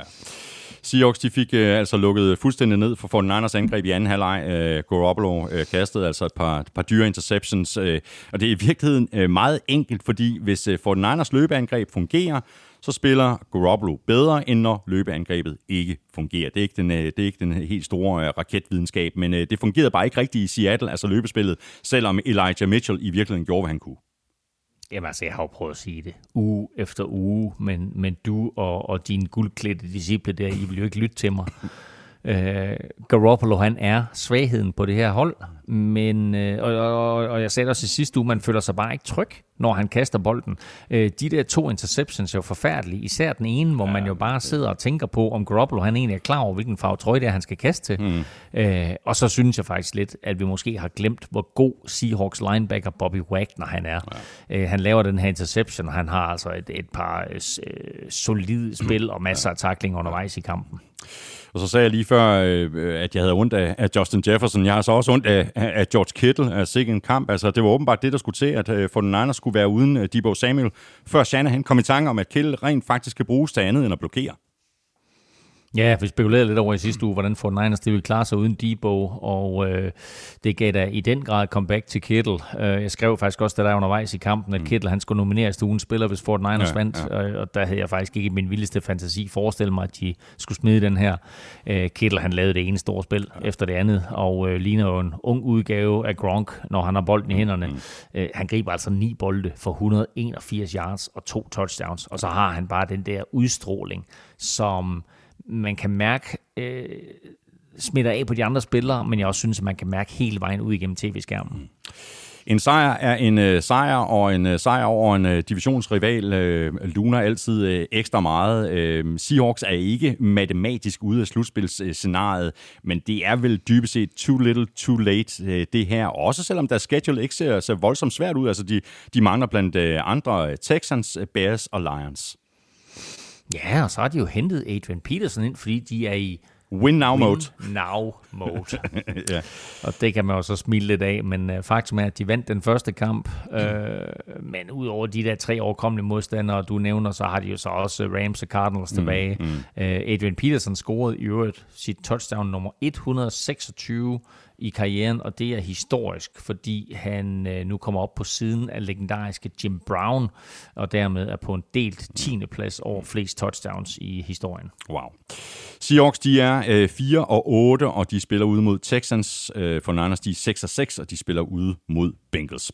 Og så mangler vi bare øh, kampen om øh, AFC North, kunne vi kalde den, eller i hvert fald øh, kampen for Steelers om at holde fast i håbet om at kunne vinde divisionen og holde trit med Ravens på øh, førstepladsen. Og det gjorde Steelers, de vandt hjemme med 2019, efter at øh, John Harbaugh valgte at gå efter en two-point conversion i stedet for at udligne og sende øh, kampen i, øh, overtime. Nogle gange, Elming, der betaler det sig at være offensiv og aggressiv, andre gange not so much. Wow, wow, wow. Ikke, altså, sikke en afslutning. Øh, og, og, og vildt så tæt de er jo på at, og, at lave den her øh, two-point conversion, mm. ikke? Altså, Washington vinder på drive i sidste minut, Lions vinder på sidste spil, øh, og Ravens scorer til 2019 her med 12 sekunder tilbage. Og så tænker de, vi har det perfekte play. Mm. Øh, og det havde de næsten også, bortset fra, at TJ Watt, han for hurtigt kommer igennem og får lagt pres på Lamar Jackson.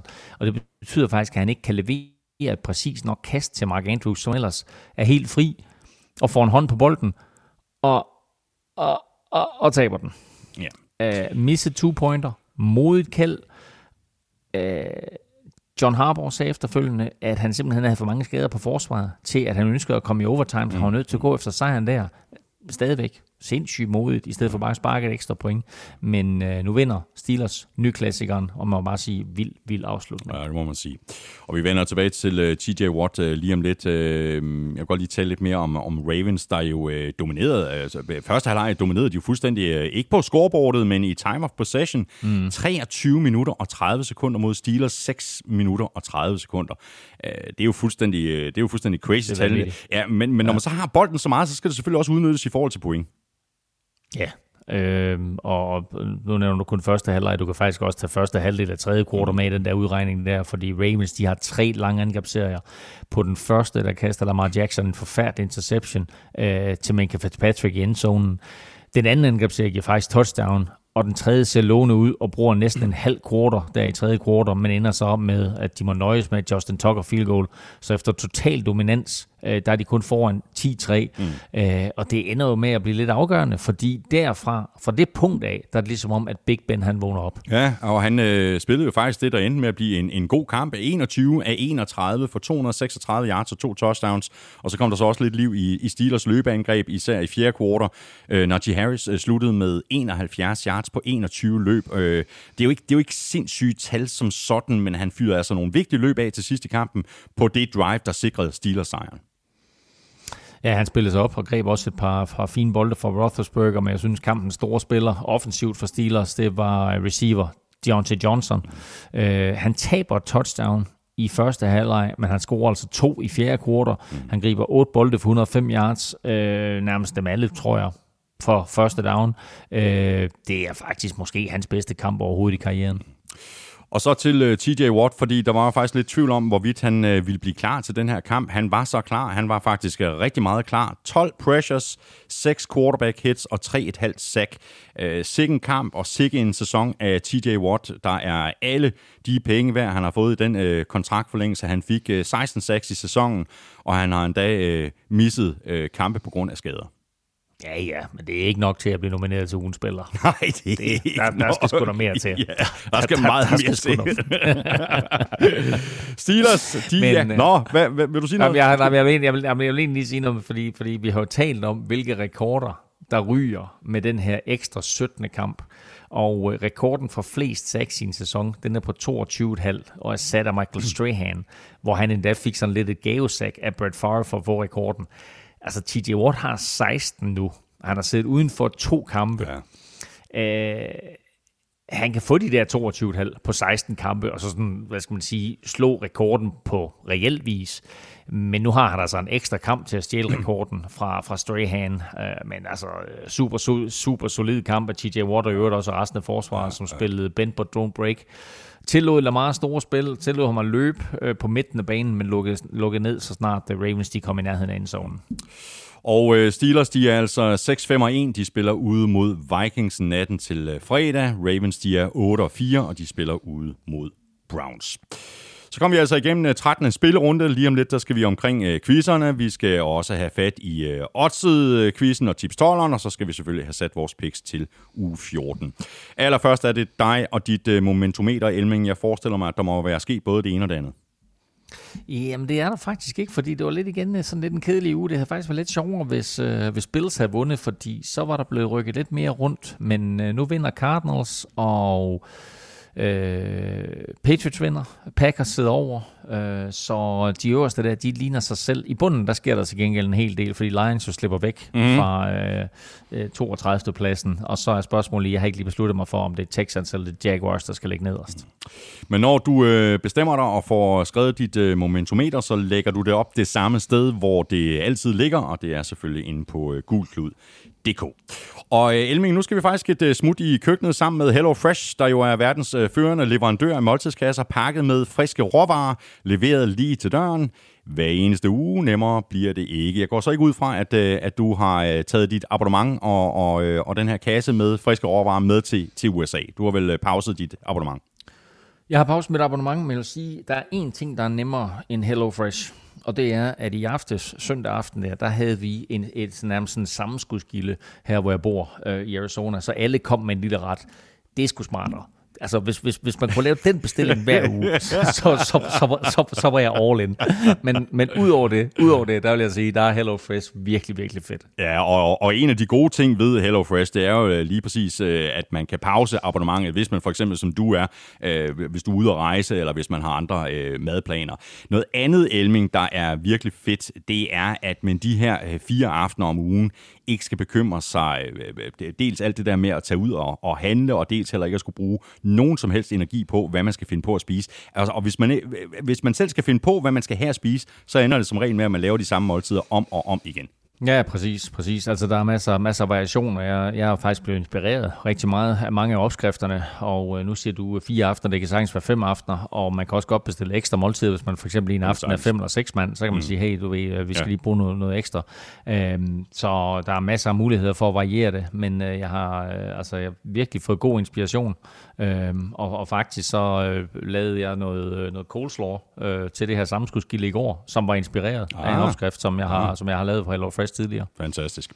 Der er rigtig mange gode grunde til at blive kunde hos øh, HelloFresh. Det er nemt, det er hurtigt, alt er målt op, øh, der er ikke noget madspild, og så kommer du med statsgaranti til at sætte tænderne i noget andet, end du ville have gjort, hvis du selv skulle have fundet på det. Og så med Elming lige siger, jamen øh, så kan man jo så også blive øh, inspireret til at bruge nogle af de her ting fra HelloFresh øh, i andre sammenhænge. Og du kan også blive kunde hos HelloFresh, og hvis du endnu ikke har været omkring HelloFresh.dk, så skulle tage at gøre det, om ikke andet så for lige at se på udvalget.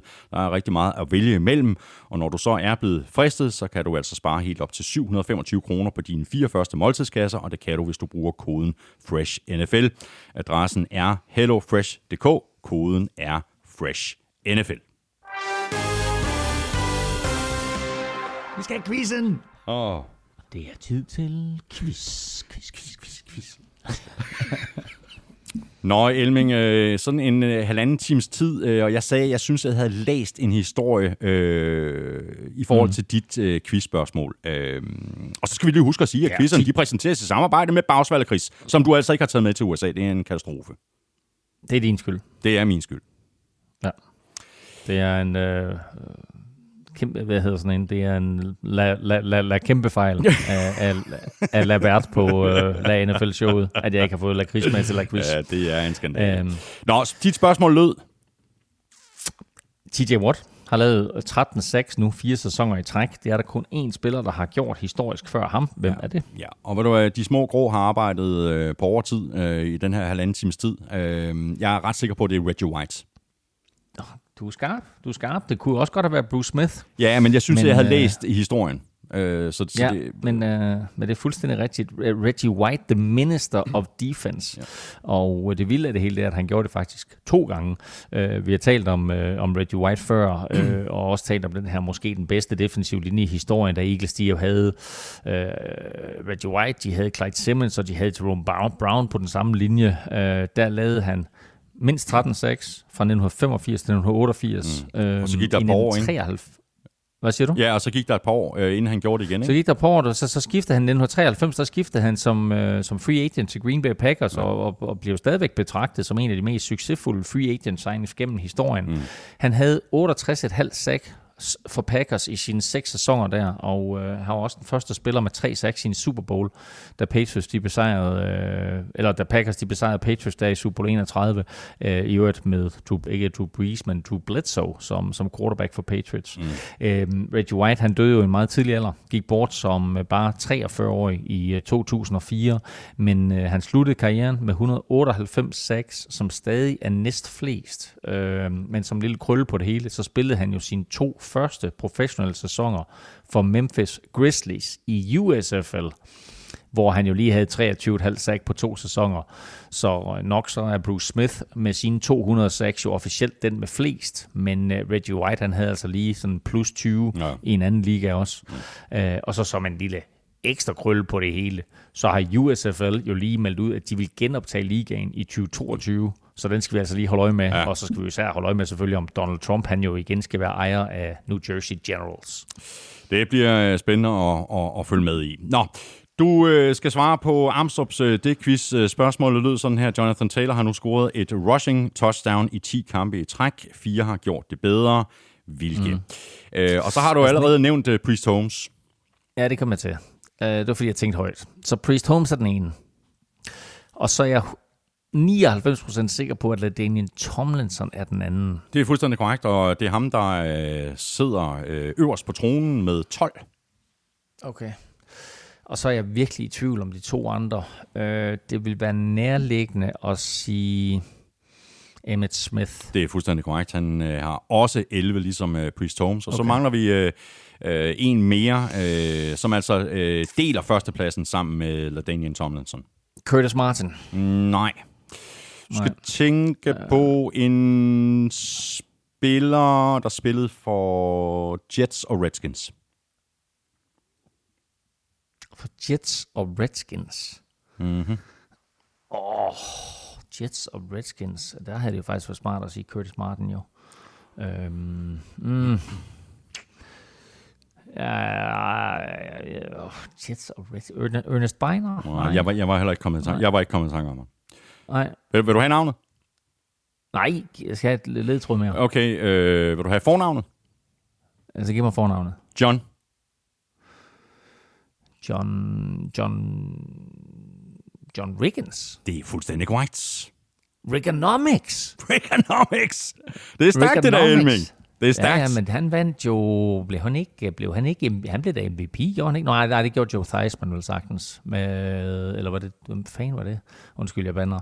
Øh, de vandt Super Bowl... Super Bowl 17 eller 18? Uh, Super Bowl 17, tror jeg det var. De vandt med, med, med Reaganomics, øh, som, som var sådan en brutal back, mm. øh, brutal running back.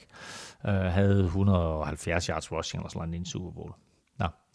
Ja, godt. Jamen, fedt. Jeg, jeg var tæt på. Du, du, du var meget... Nej, nej, du, øh, du nakkede dem. Det, det er helt vildt. Jeg var ikke engang kommet i sang om det, heller ikke hvis du havde sagt John til mig, så øh, jeg tror ikke, jeg kommer og kommet i sang om Riggins, hvilket er en skandal i sig selv. Men så godt gået. Tak. Nu skal vi så have fat i øh, uh, quizzen og det er jo her, at øh, du som lytter hver eneste uge har chancen for at vinde 200 kroner til din blå konto på Otzer.dk.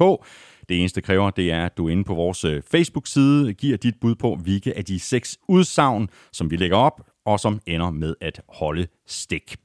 Og hvilke udsagn gjorde så det? Jamen, øh, der var faktisk kun et enkelt udsagn, der gik hjem den her uge, og øh, det var der faktisk øh, flere, der ramte fuldstændig korrekt. Det var udsagn 3, øh, der gik hjem, og derfor er vi nu ude i en øh, lille lodtrækning, og jeg skal have lapperne ned i øh, sækken her for at finde, der er en seddel her, og jeg tager den op. Og der står Nikolaj Kofod Lam. Øh, Nikolaj, tillykke med det. Jeg øh, kontakter dig lidt øh, senere i dag, og når vi så har fået lidt øh, oplysninger tilbage fra dig, så sender vi de oplysninger videre til de gode folk på øh, Danske Spil, der så sørger for, at du får 200 kroner at lege med på din øh, blå konto. Alle har chancen igen i øh, denne uge. Vi lægger en ny odds-quiz op på vores øh, Facebook-side her, enten i morgen onsdag eller torsdag. Og så har du indtil øh, klokken 19 på søndag til at svare.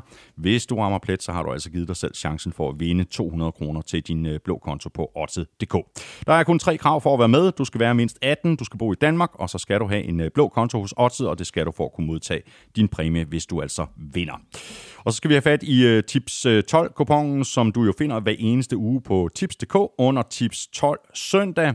Og den var åbenbart uh, lidt for uh, den her gang. Der var nemlig hele 52 rækker med 12 rigtige, og de får hver 1.923,5. 529 havde 11 rigtige, og de får hver 37 kroner, og så var der crazy 2.256 rækker med 10 rigtige. Og normalt får wow. 10 rigtige jo også en del i, i de her pengepræmier, men den her gang var der simpelthen så mange, at uh, gevinsten ryger under minimumsgrænsen på, uh, på 10 kroner. Men uh, alle har chancen igen i den her uge. Den nye Tips 12 kupon er allerede oppe på tips.dk, og du finder den altså inde under Tips 12 søndag. Der er som sagt 100.000 kroner i første præmiepuljen, og det beløb det deles så mellem de tipper, som har 12 rigtige, og så er der altså også præmier til 11 rigtige, og normalt også til dem, der har 10 rigtige.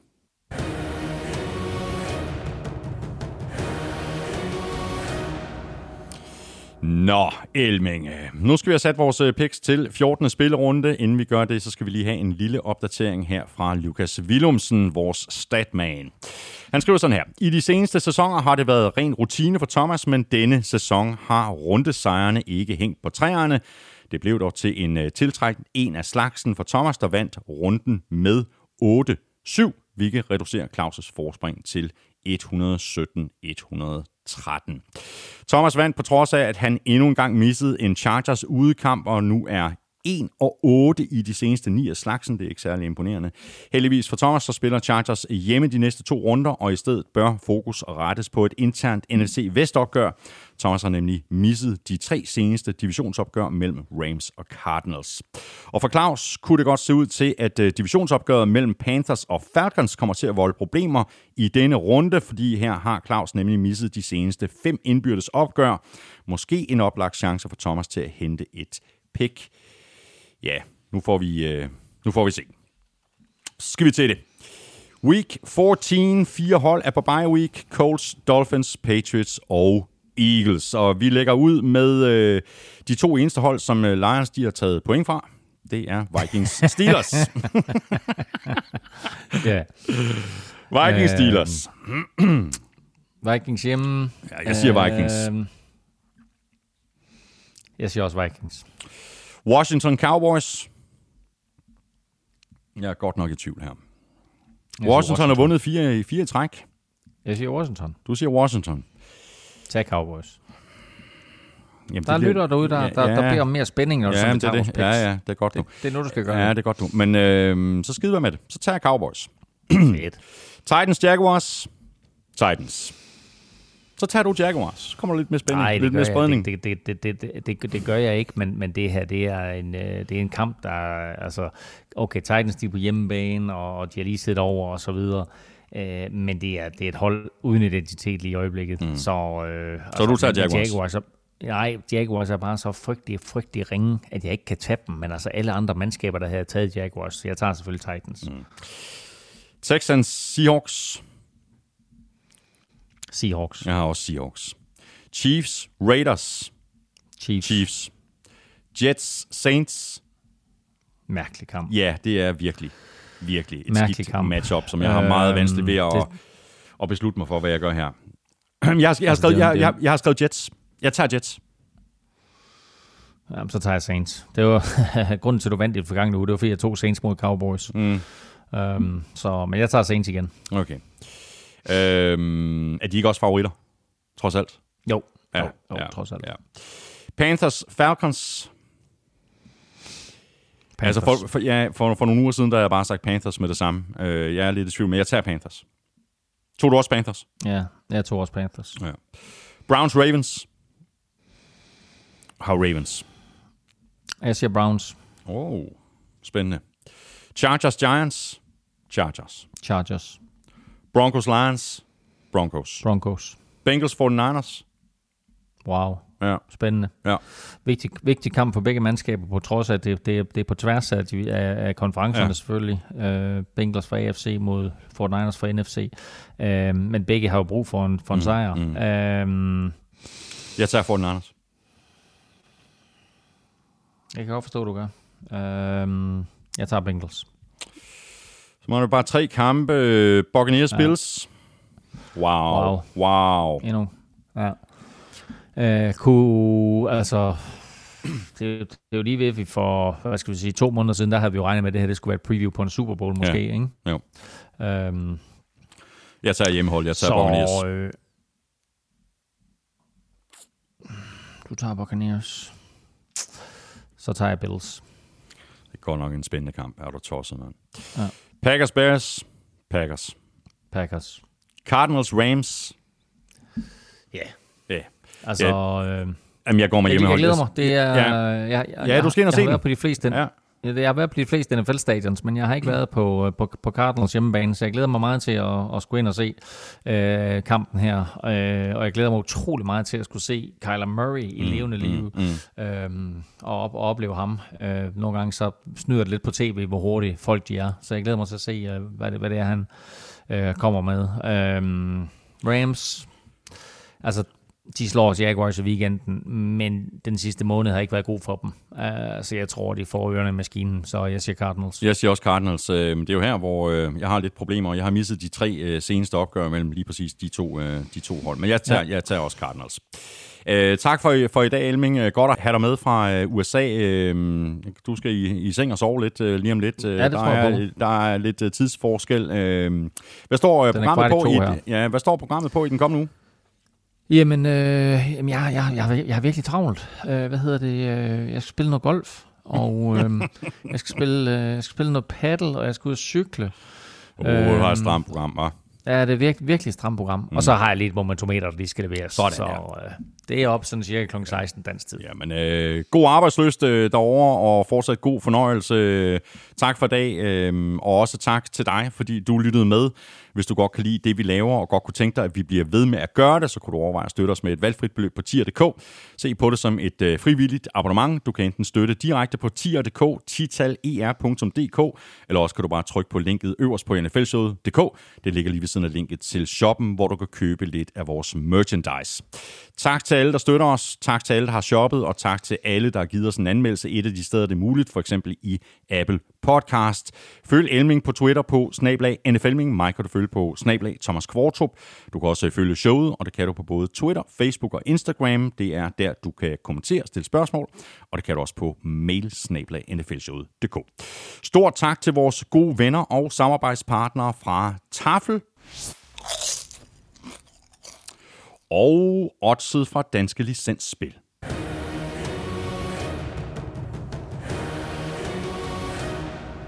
Husk, at man skal være minimum 18 år og spille med omtanke. Har du brug for hjælp til spilafhængighed, så kontakt Spillemyndighedens hjælpelinje Stop Spillet eller udluk dig via Rufus. Regler og vilkår gælder. Og husk også lige at tjekke alt den uh, super lækre lakrids på bagsvalglakrids.dk og husk uh, tilbud på hellofresh.dk. Du kan spare helt op til øh, 725 kroner på dine fire første måltidskasser, og det kan du, hvis du bruger vores kode FRESHNFL. Vi er tilbage igen i næste uge med en fresh udgave af NFL-showet. Tak for nu. NFL-showet er produceret af Kvartrup Media, der også producerer PL-showet og Born Unplugged. Drengene på PL giver dig alt, du skal vide om Premier League hver eneste mandag, og så udlægger Lars Trier Mogensen og jeg teksten i dansk politik i Born Unplugged hver fredag. Tjek Vel Europa-podcasten, hvis du er bare den mindste smule interesseret i cykelsport. Og så er Elming og jeg ellers tilbage med meget mere NFL næste tirsdag. Ha' det rigtig godt så længe. Hot odds.